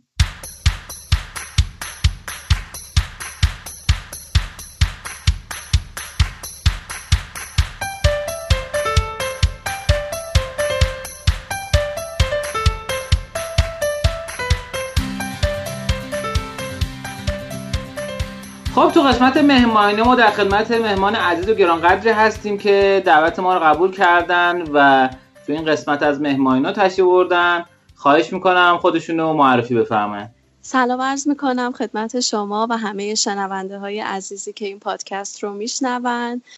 خیلی ممنونم از دعوتتون. من مریم یاوری هستم مدیر منابع انسانی گروه چپتر در حال حاضر و خیلی خوشحالم از اینکه توی این قسمت در خدمت شما عزیزان هستم. خیلی عالی. اگه میشه بفرمایید که مریم یاوری که بود و چه کرد؟ خب مریم یاوری قصهش خیلی طولانیه. من حالا خیلی خلاصه که بخوام شروع کنم از قسمت های جذابش میگم. من خب دیپلمم تجربی بوده و مثل همه کسایی که تجربی می‌خونن و دوست دارن دندون پزشک و داروساز و پزشک بشن من هم همین رویا رو داشتم. البته خب شاید یه جورایی خانواده بیشتر این رویا رو داشتن. و خب رتبه موقعی که کنکورمو دادم جوری نشد که بتونم این رشته ها رو قبول بشم. و ولی خب با این حال امیدم از دست ندادم. یه 18 تا دندون پزشکی و داروسازی زدم و بلا فاصله بعد از اون مدیریت صنعتی دانشگاه تهران رو انتخاب کردم. دلیلش همین بود که همیشه فکر می‌کردم توی رشته مدیریت می‌تونم موفق تر باشم با توجه به روحیاتی که دارم. و این شد که من دقیقا همون فکری که می‌کردم عملی شد و نهایتا مدیریت صنعتی دانشگاه تهران قبول شدم. الانم اگر به اون زمان برگردم دوباره همین انتخاب رو خواهم داشت قطعا. وقتی وارد دانشگاه شدم یکی دو سال گذشت. البته من از 19 سالگی شروع به کار کردم. متا کارهای جنرال و کارهای دفتری دیگه. به حال چون دانشش رو که هنوز نداشتم. و یواش یواش دو سال از لیسانسم که گذشت شروع کردم به کارهای تو حوزه بازاریابی انجام دادن یواش یواش.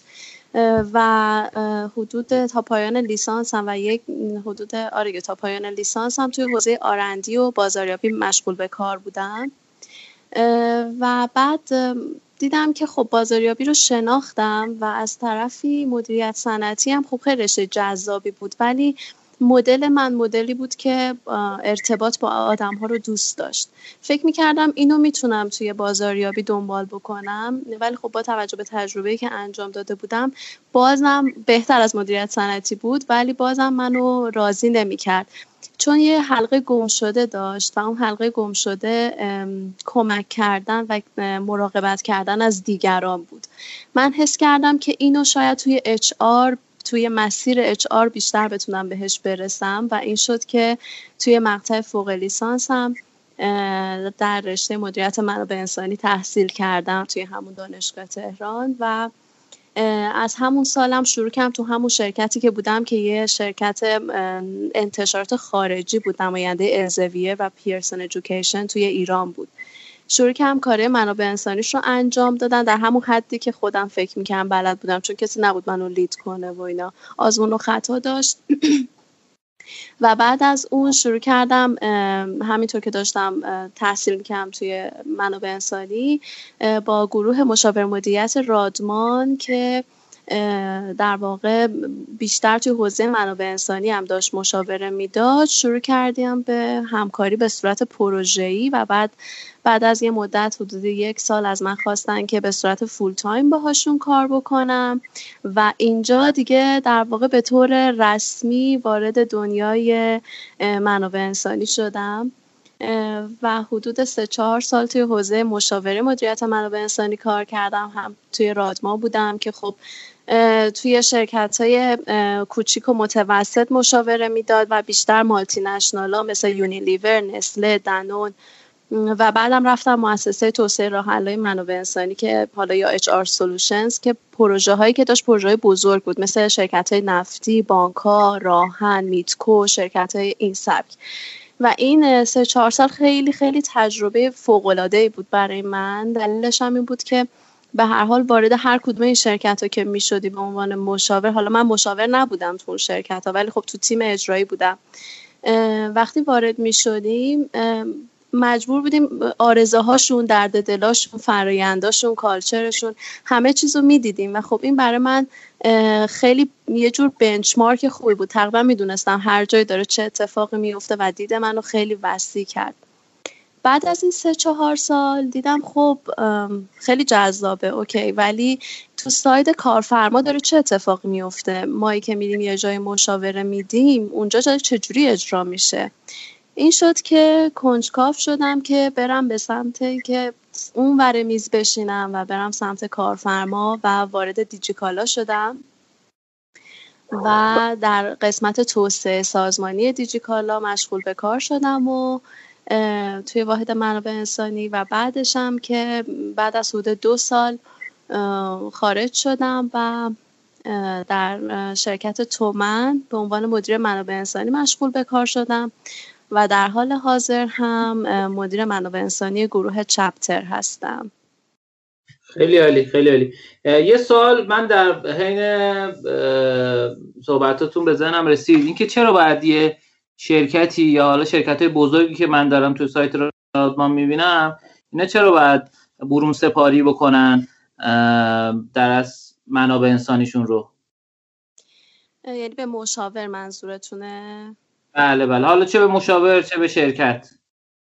ببینید خب همیشه موضوعی که هست اینه که یه سری هم محدودیت های به لحاظ توان تخصصی ممکنه توی تیم ها وجود داشته باشه هم محدودیت های به لحاظ توان اجرایی ممکنه وجود داشته باشه توی شرکت ها فرض کنید که ما یه دوره توسعه رهبری بخوایم به عنوان حالا یه فرد در سازمان دارم میگم بخوایم بذاریم برای مدیرانمون توی سازمان.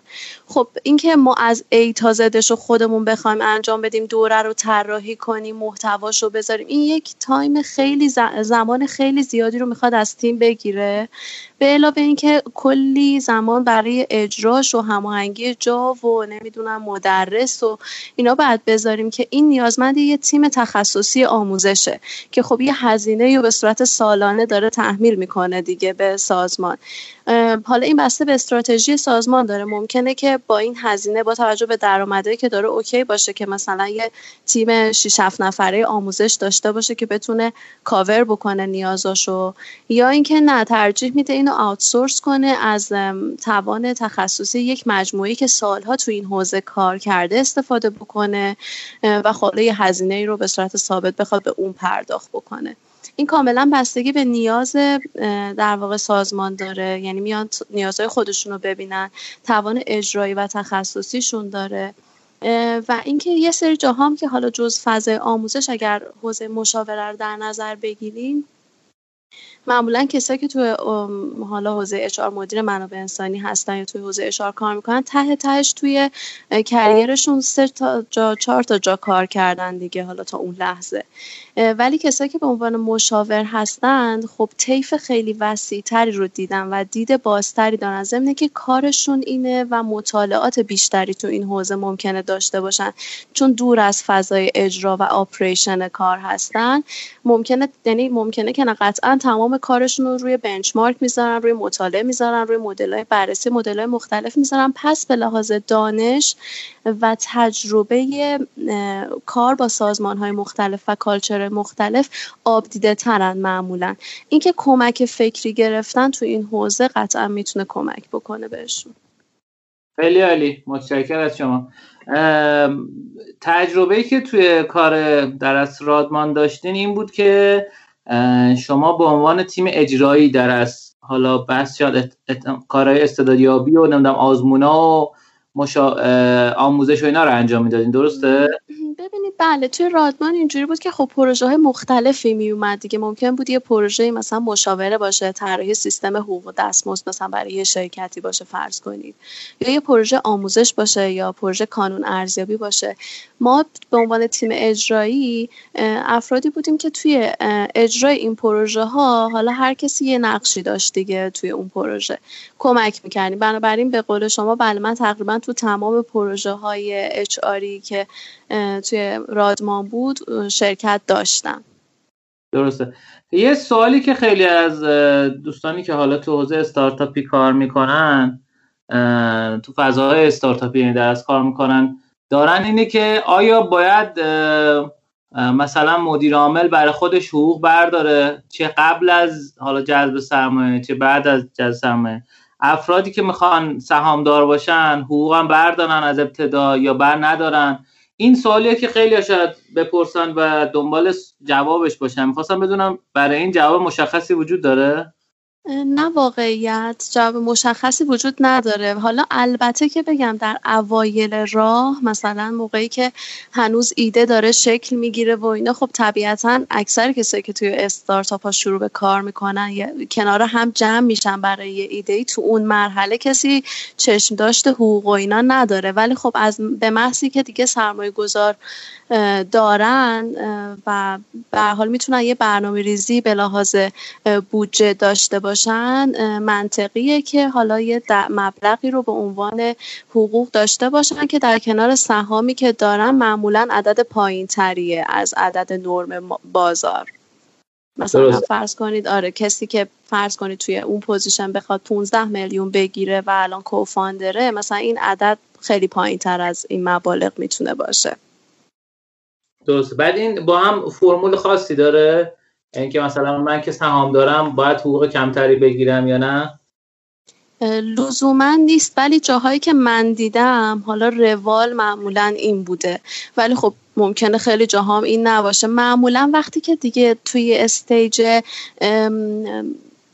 محکمتری استارتاپ ها قرار می‌گیرن میرن به این سمت که بخوان حالا اعدادشون رو نزدیک به واقعیت بکنن و اون چیزی بشه که تو market و همه اینا. ولی توی stage های اولیهشون تا زمانی که کاملا به لحاظ business ی stable نشدن و ثبات پیدا نکردن معمولا توی توافقات توی در واقع لایه خودشون اینو تعیین می‌کنن تا جایی که من اطلاع دارم. درسته خیلی عالی. خب یکم از دیجیکالا بفرمایید که این بخشی که شما بودین توش چی بود و چیکار می‌کرد؟ دیجیکالا تجربه بسیار شگفت انگیزی بود برای من. به خاطر متفاوت بودن کاری بود که انجام دادم توش. یعنی واقعا منحصر به فرد بود میگم به چه لحاظ؟ به این لحاظ که من خب از حوزه مشاوره رفتم توی دیجیکالا. و کاری که تو دیجیکالا انجام می‌دادم دقیقا این بود که کار کاری بود که یک مشاور انجام می‌داد برای شرکت. ولی با این تفاوت که حالا دیگه اجراش هم دست خودم بود. یعنی سلوشنی که می‌دادم خودم بعد اجراش می‌کردم. و این خیلی به رشد من کمک کرد. دلیلش هم این بود که حالا اون چالش ها رو خودم داشتم لمس می کردم و میفهمیدم که او مثلا پیاده سازی یه طرحی که همش یه فرایندی مثل فرایند ارتقا چه چالشهایی می‌تونه داشته باشه؟ چقدر براش مقاومت هست؟ چطوری باید اینا رو مدیریت بکنیم؟ کار من توی دیجیکالا در واقع با ورود من تازه این تیم شک گرفته بود دیگه. من اولین نفری بودم که تو تیم توسعه سازمانی دیجیکالا مشغول به کار شدم. کارش این بود که بیاد فرینده منابع انسانی رو طراحی بکنه واحد توسعه سازمانی و اجرا بکنه. حالا یا فرایندی که داشت انجام می‌شد و بهبود بده.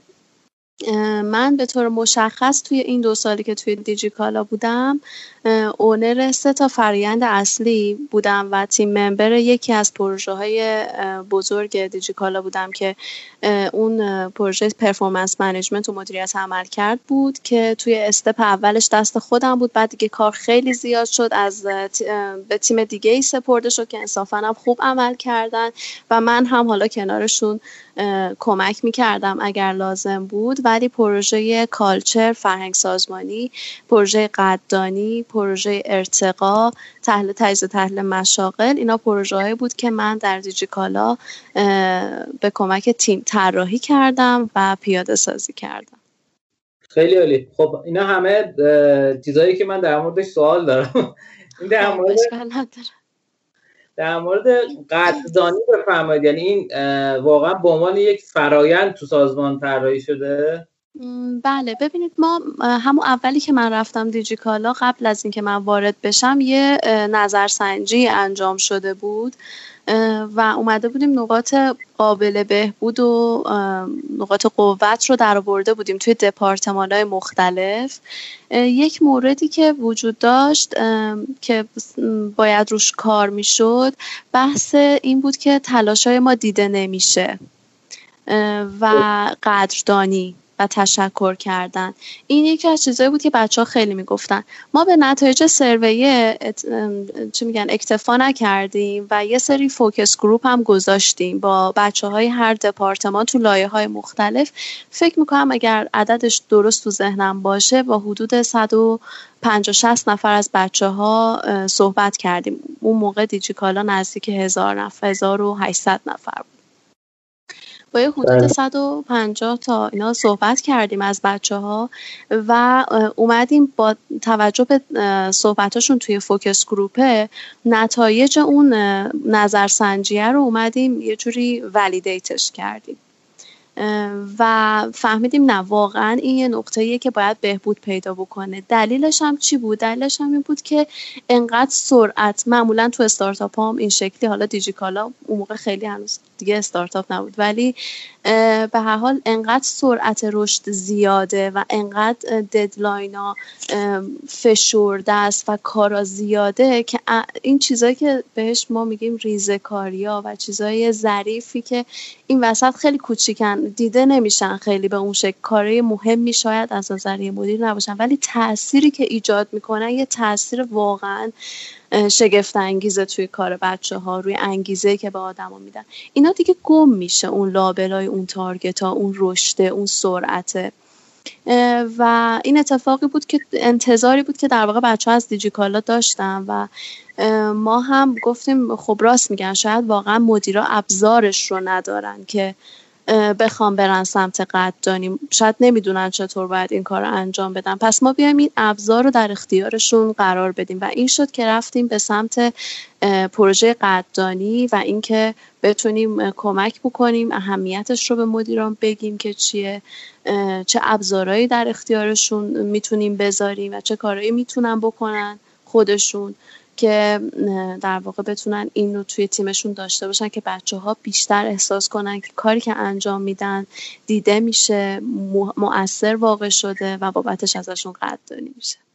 خب یکی از همینا رو فرآیندش میشه توضیح بدین که مثلا یعنی چیکار می‌کردین دقیقا؟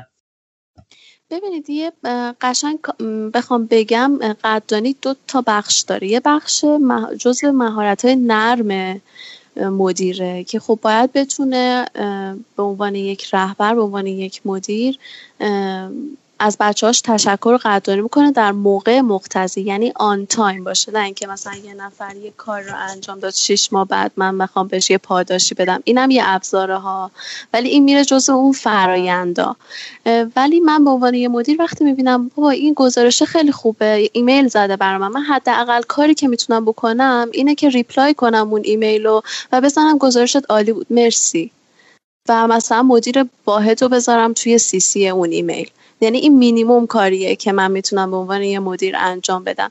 یا کاری ساده تری که در طول روز ما اینا رو همه رو گفتیم به مدیرها نه که فقط بخوام اینجا بگم. چون واقعا ایده هایی که زد شاید به ذهنشون نرسه به خاطر اینکه خیلی مشغله دارن. مثلا یه دونه استیکی نوت تشکر روی میزش بذار یه دونه شیرینی یه دونه شکلات. وقتی مثلا یه پروژه دان میشه خب با هم دیگه جشنش بگیریم. نه حالا مثلا بریم رستوران این ور ور. بچه چی می‌خورین؟ سفارش بدیم بیارن. مثلا آب میوه بخوریم. و مثلا خیلی کاری که زیاد انجام می‌دادیم تو این بود که یه اچیومنتی که داشتیم آب هویج بستنی سری می‌گرفتیم میخوردیم خیلی هم خوش میگذشت کنار هم دیگه. اینا میشن چیزایی که جزو soft skill ه و جزء مهارت نرمیه که مدیر باید داشته باشه. یه سری چیزا داریم که فرایند سازمانی ان که ما مثلا ممکنه الان مثلا می‌دونم دیجیکالا دیگه داره kudos رو run می‌کنه. یا مثلا اون زمانی که من بودم یه دونه employee of month گذاشتیم که کارمند نمونه ماه بود. یه سری شاخص داشت یک پورتالی داشتیم که بچه ها می‌رفتن به اون فردی که اون شاخص ها رو رعایت کرده تو اون ماه رأی می‌دادن. بعد یه کمیته تشکیل می‌شد اون کسایی که رأی آورده بودن بررسی می شدن اون عملکردشون و مدیراشون میمدن صحبت می‌کردن در موردشون و نهایتا یک نفر به عنوان کارمند نمونه ماه انتخاب می‌شد و عکسش رو تو دیوار چاپ می‌شد و لوح می‌گرفت و همه اینا. خیلی هم پاداشای مادی عجیب غریب نداشتن ولی همین دیده شدن است. یه نکته که دوست دارم اینجا اشاره بکنم فرق بین واژه recognition یا قدردانی و appreciation و تشکره. وقتی ما میگیم recognition از recognize میاد. یعنی متمایز کردن. یعنی من در یک جمعی یک نفر رو میام متمایز می‌کنم. وقتی تشکر می‌کنم یعنی شما بر من یه کاری انجام میدی من میام میگم مرسی ممنون که این کار انجام دادی. فقط بین من و شماست. اون حسی که این دوتا میده متفاوته و هر دوش لازمه. مدیر باید یه جاهایی اپریشیت کنه تشکر کنه و یه جاهایی رکگنایز کنه بولدش کنه متمایزش بکنه. این خیلی نکته مهمیه که باید بدونیم کی و کجا کدومش رو انجام بدیم. درسته. خیلی خوب و جامع توضیح دادین متشکرم. در مورد اون کدوها هم میفرمایید. در مورد کدوها هم میفرمایید. آها ببینیم یه اپلیکیشن حالا یه نرم افزار خارجی هست به اسم کدوس که بر اساس اون افراد میرن به هم امتیاز میدن بعد اون امتیازات توی یک پلتفرمی جمع میشه. مثلا امتیاز میدن که یعنی تشکر می‌کنن. الان لینکدین هم این قابلیت رو آورده. برای مثال فرض کنید شما امروز توی پروژه خیلی خوب عمل می‌کنین یه پروژه تیمی بوده. ولی نقش شما خیلی توش متمایز بوده. من میرم سریع یه دونه کدوس برای شما میدم توی پلتفرم کدوس. مثلا یه دونه ستاره به شما میدم. و اون ستاره میاد توی بانک شما ذخیره میشه. بعد شما که ستاره هاتون زیاد شد می‌تونین باهاش یه سری کارا انجام بدین. یه سری گیفتا داشته باشین. یا یه سری امکانات براتون قائل میشن.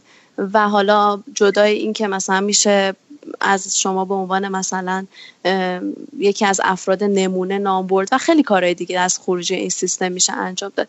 این یه پلتفرم خارجیه که خب یه هزینه ای داره هزینه دلاری داره subscribe باید بکنیم و اینا به ازای هر نفر employee من اون موقعی که دیجیکالا بودم یادم میاد که بچه ها داشتن دیگه اواخر زمانی بود که من بودم. خیلی دوست داشتن که این سیستم رو داشته باشن. الان من چند روز پیش دیدم که یکی از بچه ها گذاشته بود که خب خدا را شکر این سیستم رو انگار خودشون توی پلتفرمی دیجیکالا درست کرده شبیه به سیستم kudos رو. و داره می‌ذاره. الان مثلا تو لینکدین هم اگه دقت کرده باشین مثلا یه notification گاهی براتون میاد مثلا give kudos to مثلا یکی از همکاراتون به یکی از همکاراتون kudos بدید. که میرید یه پستریه میگه از کی می‌خوای قدردانی کنی بابت چه چیزی و اونو توی لینکدین شیر می‌کنید. حالا این دقیقا عینا همین فرمه که واسه چه عمل کردی به چه دلیلی چه ارزشی رو رایت کرده تو چه ای همه اینا رو توی اون فرم پر می‌کنی توی پلتفرم کدوس و به اون فرد اهدا می‌کنی و هر کی کدوس بیشتری می‌گیره خب می‌تونه باهاش کار بیشتری هم انجام بده. خیلی عالی این در واقع این ایده kudos ه. حالا نمی‌دونم دقیقا عین این الان توی دیجیکالا پیاده شده یا متفاوته. احتمالا customize شده با توجه به نیازهای خود دیجیکالا. درسته. این kudos در از همون recognition محسوب میشه. درسته؟ بله یک سیستم برای قدردانیه. چون تو ببینید توی recognition به صورت رسمی وقتی داره انجام میشه اونی که حالا مدیر میاد تشکر می‌کنه میزنه مثلا رو شونش میگه دمت گرم مرسی. اون informal در واقع recognition یا قدردانی غیر رسمیه. وقتی به صورت رسمی داره انجام میشه دیگه اینجوری نیستش که سلیقه‌ای باشه و اینا. باید حتما بابت یک عملکرد یک character خاص قدردانی بکنیم از یه فردی. مثلا من یادم میاد که یه خاطره خیلی هم جالبه. توی دیجیکالا اتفاق افتاده بود. یکی از افرادی که مسئول تحویل بسته ها بود انگار مشتری اون زمان می‌تونستن انتخاب بکنن که بستهشون رو کادو پیچ شده تحویل بگیرن. مشتری تقاضا داده بود که این بسته کادو پیچ شده تحویلشون بشه. بعد وقتی برده بود محصول رو بده به کالا رو بده به مشتری مشتری گفته بود من خواسته بودم که این کادوشه. بعد کاری که مامور لوجستیک انجام داده بود رفته بود از یه مغازه کاغذ کادو خریده بود کادو کرده بود آورده بود تحویل داده بود. خب این اصلا جزو وظایف اون آدم نبوده. ولی خیلی کار قشنگی انجام داده. و خب این واقعا شایسته قدردانیه. یا اینکه توی یه پروژه یه نفر پرفکت داره عمل می‌کنه. واقعا یه عملکرد خاص داره خوش نشون میده. و خروجی خروجی خیلی متفاوتی شده. اینا واقعا چیزایی که باید ازش قدردانی بشه. خیلی عالی. دو تا line دیگه هم داشتین کار فرنده که داشتین کار می‌کردین. یکیش برام یه سوال پیش اومد. اگه میشه line ها رو دوباره ببینید یکیش قدردانی بود. ارتقا بود یکی یکم ارتقا بود. بله بله. ارتقا چجوریه یعنی در از هر کسی که بخواد ارتقا داده بشه مثلا مدیرش درخواست میده یا خودش درخواست میده یعنی روال این تیپی داره؟ ببینید این فرایند ارتقا رو کلا باید با توجه به ساختارهایی که توی هر سازمانی هست و با توجه به نیاز اون سازمان کلا فرایند HR ی هم با توجه به نیازهای اون سازمان باید تعریف بشه. ما توی دیجیکالا چند سطح از ارتقا رو داشتیم. مثلا ارتقای افقی داشتیم جابجایی ارتقا داشتیم بعد ارتقای عمودی داشتیم ارتقای تخصصی داشتیم. خب همه اینا بودن. یعنی با توجه به نیازهایی که داشتیم فقط منوط به این نبود که یه نفر می‌خواد اسپشیالیست کارشناس می‌خواد بشه سوپروایزر. ممکن بود یه نفر اسپشیالیست حالا کارهای جدید تسکای جدید میاد سمتش مهارت های جدید یاد گرفته. خب اینم یه جور ارتقا مثلا توی ولی به صورت افقی ارتقا پیدا می‌کنه. ولی خب فرایند ارتقا مهمتر از این که به چه شکلی؟ یعنی در واقع اینکه حالا طرف عمودی داره ارتقا پیدا می‌کنه یا افقی بخواد توش مهم باشه اینکه آدما احساس کنن فرایند منصفانه و عادلانه یه توش مهمه.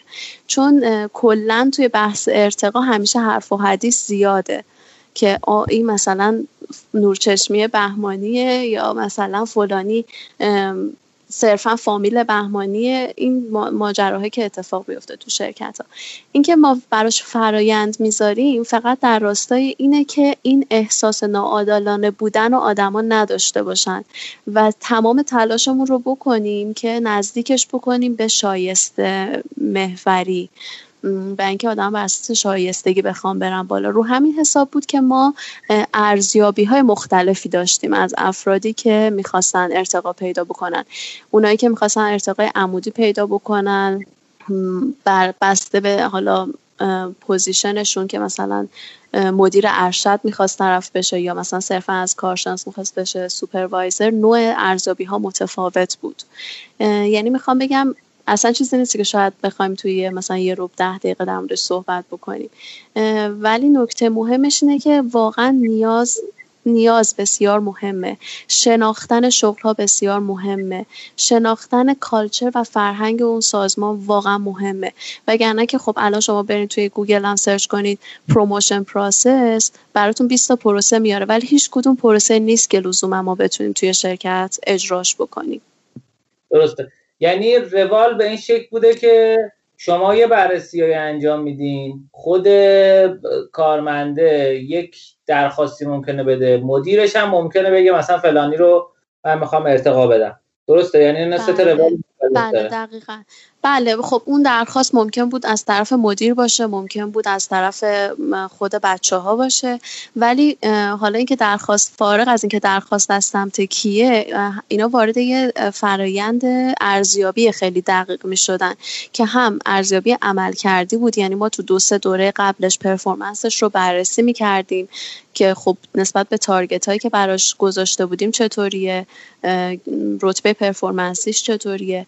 اینا رو چک می کردیم بعد علاوه بر اون به لحاظ مهارت های نرمش که تو اون شغل لازمش داره چه شکلیه چه مهارت هایی می‌خواد یه ارزیابی اونطوری داشتن. توی یه سری case ها در واقع تستای روانشناسی و تستای رهبری و مهارت رهبری و اینا رو داشتن. برای یک سری position ها اصلا کانون ارزیابی بیرونی داشتیم. برای همین مدل های ارزیابی مختلف رو انجام میدیم که مطمئن بشیم اون فرد به لحاظ عملکردی. و به لحاظ رفتاری و حالا هم به لحاظ culture ی هم به لحاظ مهارت نرمش کاملا قابلیت اینو داره که وارد این فرایند بشه و این فرایند ارزیابی هم کاملا توسط اچ آر انجام می‌شد. و مدیرش فقط میومد ازش دفاع می‌کرد جایی که لازم بود. ولی کل فرایند رو ارزیابیش رو واحد منابع انسانی انجام می‌داد. و با یک نفرم نبود با یه تیم بود که ما باز اون بایاس ذهنی که ممکنه یه نفر رو یکی داشته باشه رو بتونیم ضعیف بکنیم. مداخلشو درسته. یه سوالی که دارم اینی که این بخش توسعه سازمانی برای چه scale ی از چه اندازه از سازمان ها به بالاست؟ ببینید استاندارد خاصی وجود نداره ولی معمولا برای شرکت بزرگ استفاده میشه. یعنی بخوایم به عنوان یک position سازمانی اگه بخوایم ببینیم یا یک واحد سازمانی بخوایم ببینیم برای شرکت بزرگ. دلیلش هم اینه که به طور متمرکز باید یک واحدی باشه که فقط روی فرایندها کار بکنه. چون شرکت بزرگ شده دیگه اون حالت اجایل بودنش رو داره از دست میده میره به سمت ساختارمند و یک واحدی باید باشه که متمرکز روی اینها باشه و دیگه کار مثلا توی است با یه استارتاپ فرق داره که مدیر منابع انسانی هم می‌تونه این کار رو انجام بده چون دیگه کمابیش همه شغلا رو همه آدما رو روحیات و همه چیز رو می‌دونه. خودش هم اونر کالچر شرکت و یا مجموعه هفتاد نفری خودش هم می‌تونه چهار تا فرایند اصلی رو برای واحدش ست کنه. ولی وقتی صحبت از هزار نفر دو هزار نفر در دپارتمان های خیلی متفاوت از هم میشه این واحد ضروریه وجودش. فرض کنید مثلا همین دیجیکالا خب یه واحد تک داشت که مثلا آدمای تکنیکال با روحیات مختص خودشون انتظارات مختص خودشون. یه واحد آپریشن داشت که باز بیشتر شبیه جای تولیدی بود با نیازهای خودشون با چه میگن کالچر و فرهنگ خودشون. پس دیگه اینکه یه نفر بخواد مثلا همینجوری یه چیزی برای همه اینا طراحی کنه خیلی معقول نیست. باید حتما یه واحدی باشه که بره تو دل این دپارتمان مختلف نیاز سنجی بکنه ببینه بشنوه شرایط رو و حتی بتونه فریاندا رو با توجه به نیازهای اونا تا یه حدی تغییر بده. مثلا ما داشتیم فریندهای همین فریند ارتقاد که تو آپریشن انجام می‌شد کمی با فریند ارتقایی که توی واحد مثلا تک انجام شد متفاوت بود. دلیلش هم نیازاشون بود. یعنی قوانینی که گذاشته بودیم یه کمی متفاوت بود. درسته. خیلی عالی. حالا یکم در مورد تومن بفرمایید. من البته یه نکته بگم که ما قبلا توی رویداد رشتینو در مورد تومن یک قسمت داشتیم که فکر کنم حدودا دو سال پیش میشه که با یکی از کوفاندرهای تومن ما مصاحبه کردیم و خیلی مصاحبه جذابی هم شد. از این جهت که خیلی چالشی بود. و هم نسبت به راه اندازی تومن خیلی سوالات سوالاتی من پرسیدم هم در از حوزه های مختلف. حالا من دقیقا می‌خوام بگم با آقای احمد رضا آرمانی در یک مصاحبه داشتیم که توی قسمت سیوم در از سی و یک شهریور 98 باشون من صحبت کردم.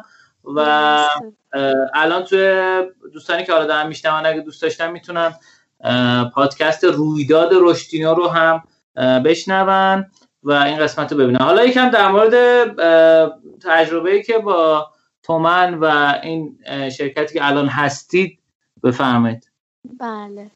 تومن هم خب تجربهش واسه من خیلی دیگه متفاوت بود چون من از شرکت مشاوره رفتم توی شرکتی که به حال دو هزار نفر هزار خورده نفر اون زمان پرسنل داشت.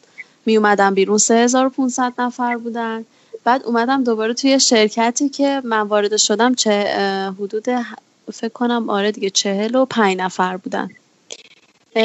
و خب اون موقعی که من وارد شدم تو من خیلی به لحاظ اچ آری کارای اچ آری توش انجام نشده بود. داشتن و یه سری فرایندهایی ولی خب بیشتر از همون جنس فرایندهای fun HR که دیگه بریم team building و مثلا صبحونه داشته باشیم و اینا بود. ولی به لحاظ فرایندهای رسمی و اصلی منابع انسانی خیلی چیز مشخص و اینایی وجود نداشت.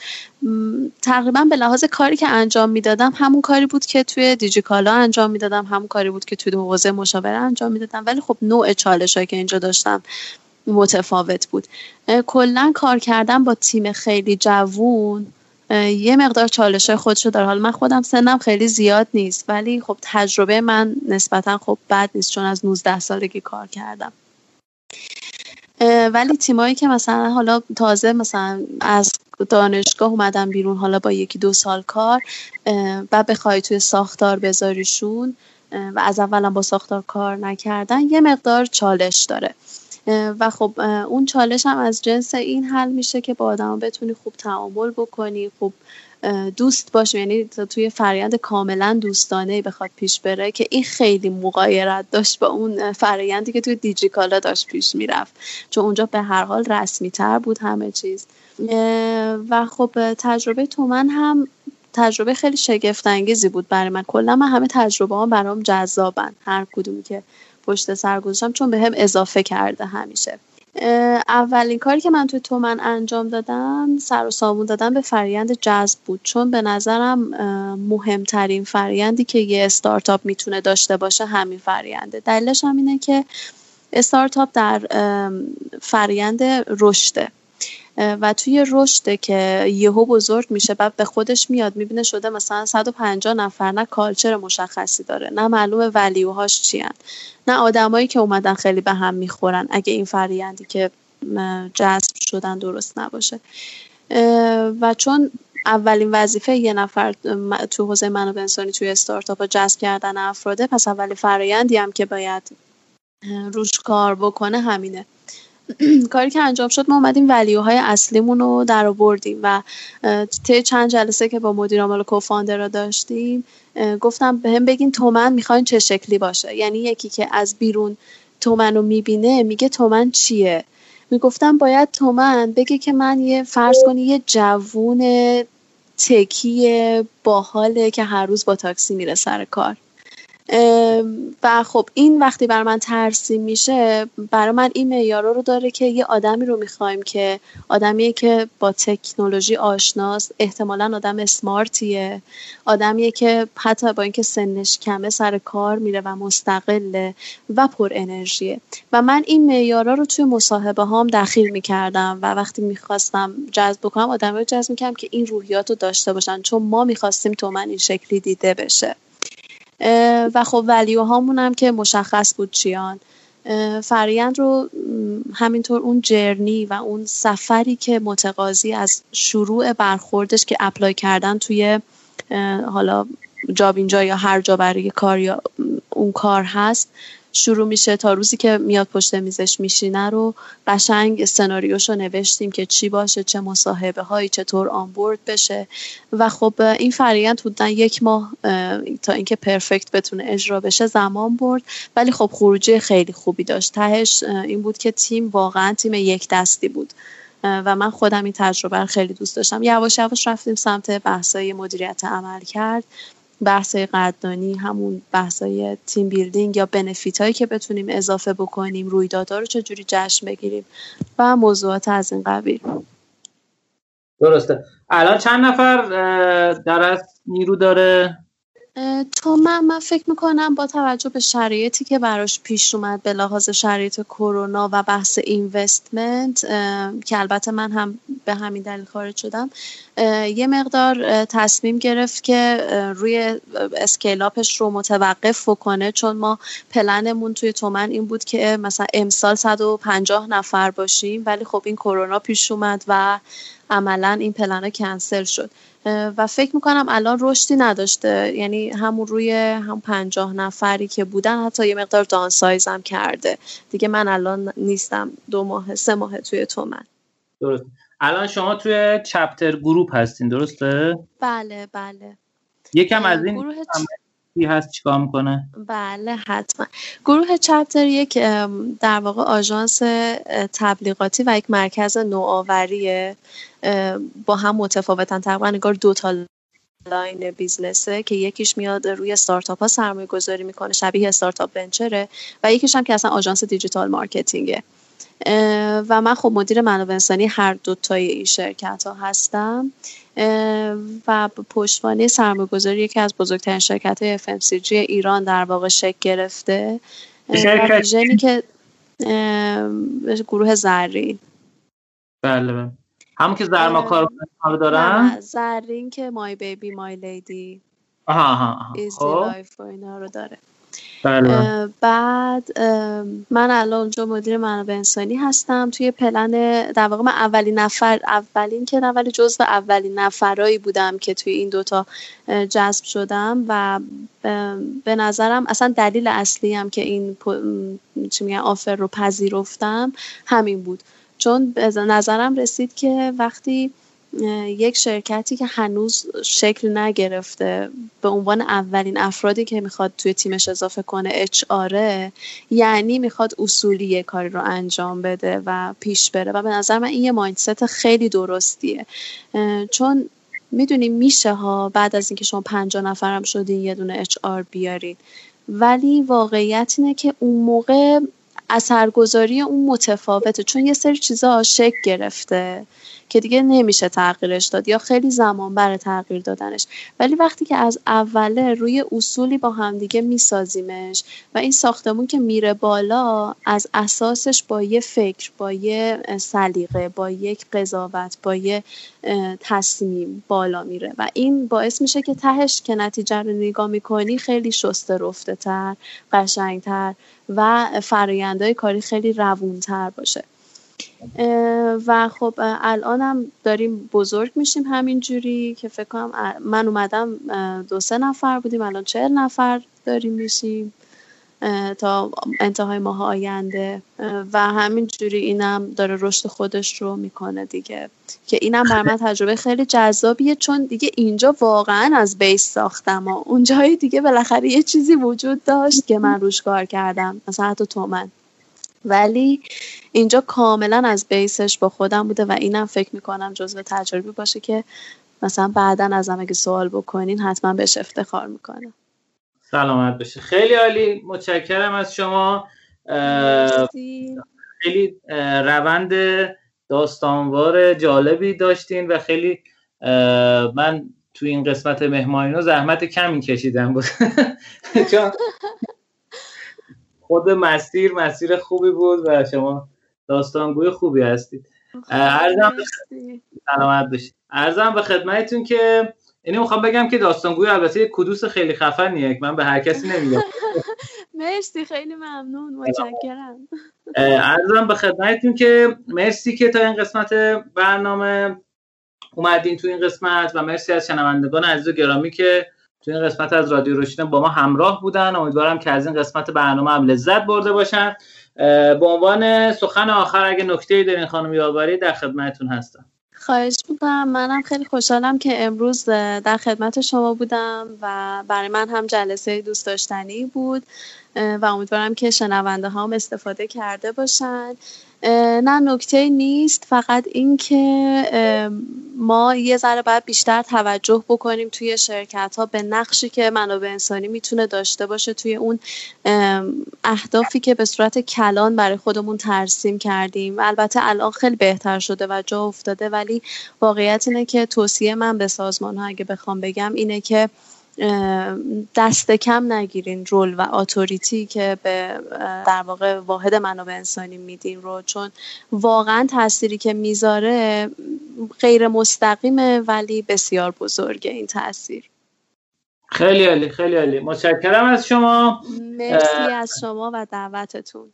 سلامت بشی متشکرم از اسپانسر برنامه. ما رو در شبکه های اجتماعی اینستاگرام و توییتر با آدرس رشدینو R O S H D I N O دنبال بکنید و برامون کامنت بذارید. هر یک کامنت شما مشت محکمی است. بر ما نه واقعا مشت نمی‌زنه ولی خب ما رو به سمت جلو هول میده. خب و متشکریم از شما که واسه همون کامنت می‌ذارید ما رو به دیگران معرفی می‌کنید. کاری که می‌تونید انجام بدید و خیلی به ما انرژی میده اینی که گوشی های کسایی که فکر می‌کنین رادیو روشن دارن دوست دارن رو بگیرید ازشون. کست باکس یا شنوتو براشون نصب بکنید یا هر اپ دیگه که دارین الان گوش میدین و نصب کردین ببرین و subscribe کنید براشون. و این روش خیلی خوبیه برای اینکه آدم ها از وقتهای مردهشون استفاده بکنن توی ترافیک توی سر کاری که کار روتینه نیاز به کار فکری نداره. اینها می‌تونید از رادیو روشینا استفاده بکنید. چه اینکه از هر پادکست دیگه ای که دوست دارید هم می‌تونید استفاده بکنید. ما شما رو تشویق می‌کنیم به شنیدن پادکست و به اشتراک گذاشتن اون. برای اینکه حداقل اگر نمی‌تونیم تو این تایما کتاب بخونیم یا آدم هایی که کتاب های زیادی خوندن مثل مهمونه ما بیان از تجربیاتشون و اون کتاب ها تعریف بکنن. ما خودمون هم مثلا رادیو رو بر مبنای تعریف و تحلیل کتاب گذاشتیم. به عنوان یکی از منابع ارزشمند برای تجربه کردن. به جای نویسنده. خب متشکر از شما. امیدوارم که خوب و خوش و خندان باشین. شما رو به خدای بزرگ و مهربون میسپارم. خدا یار و نگهدارتون.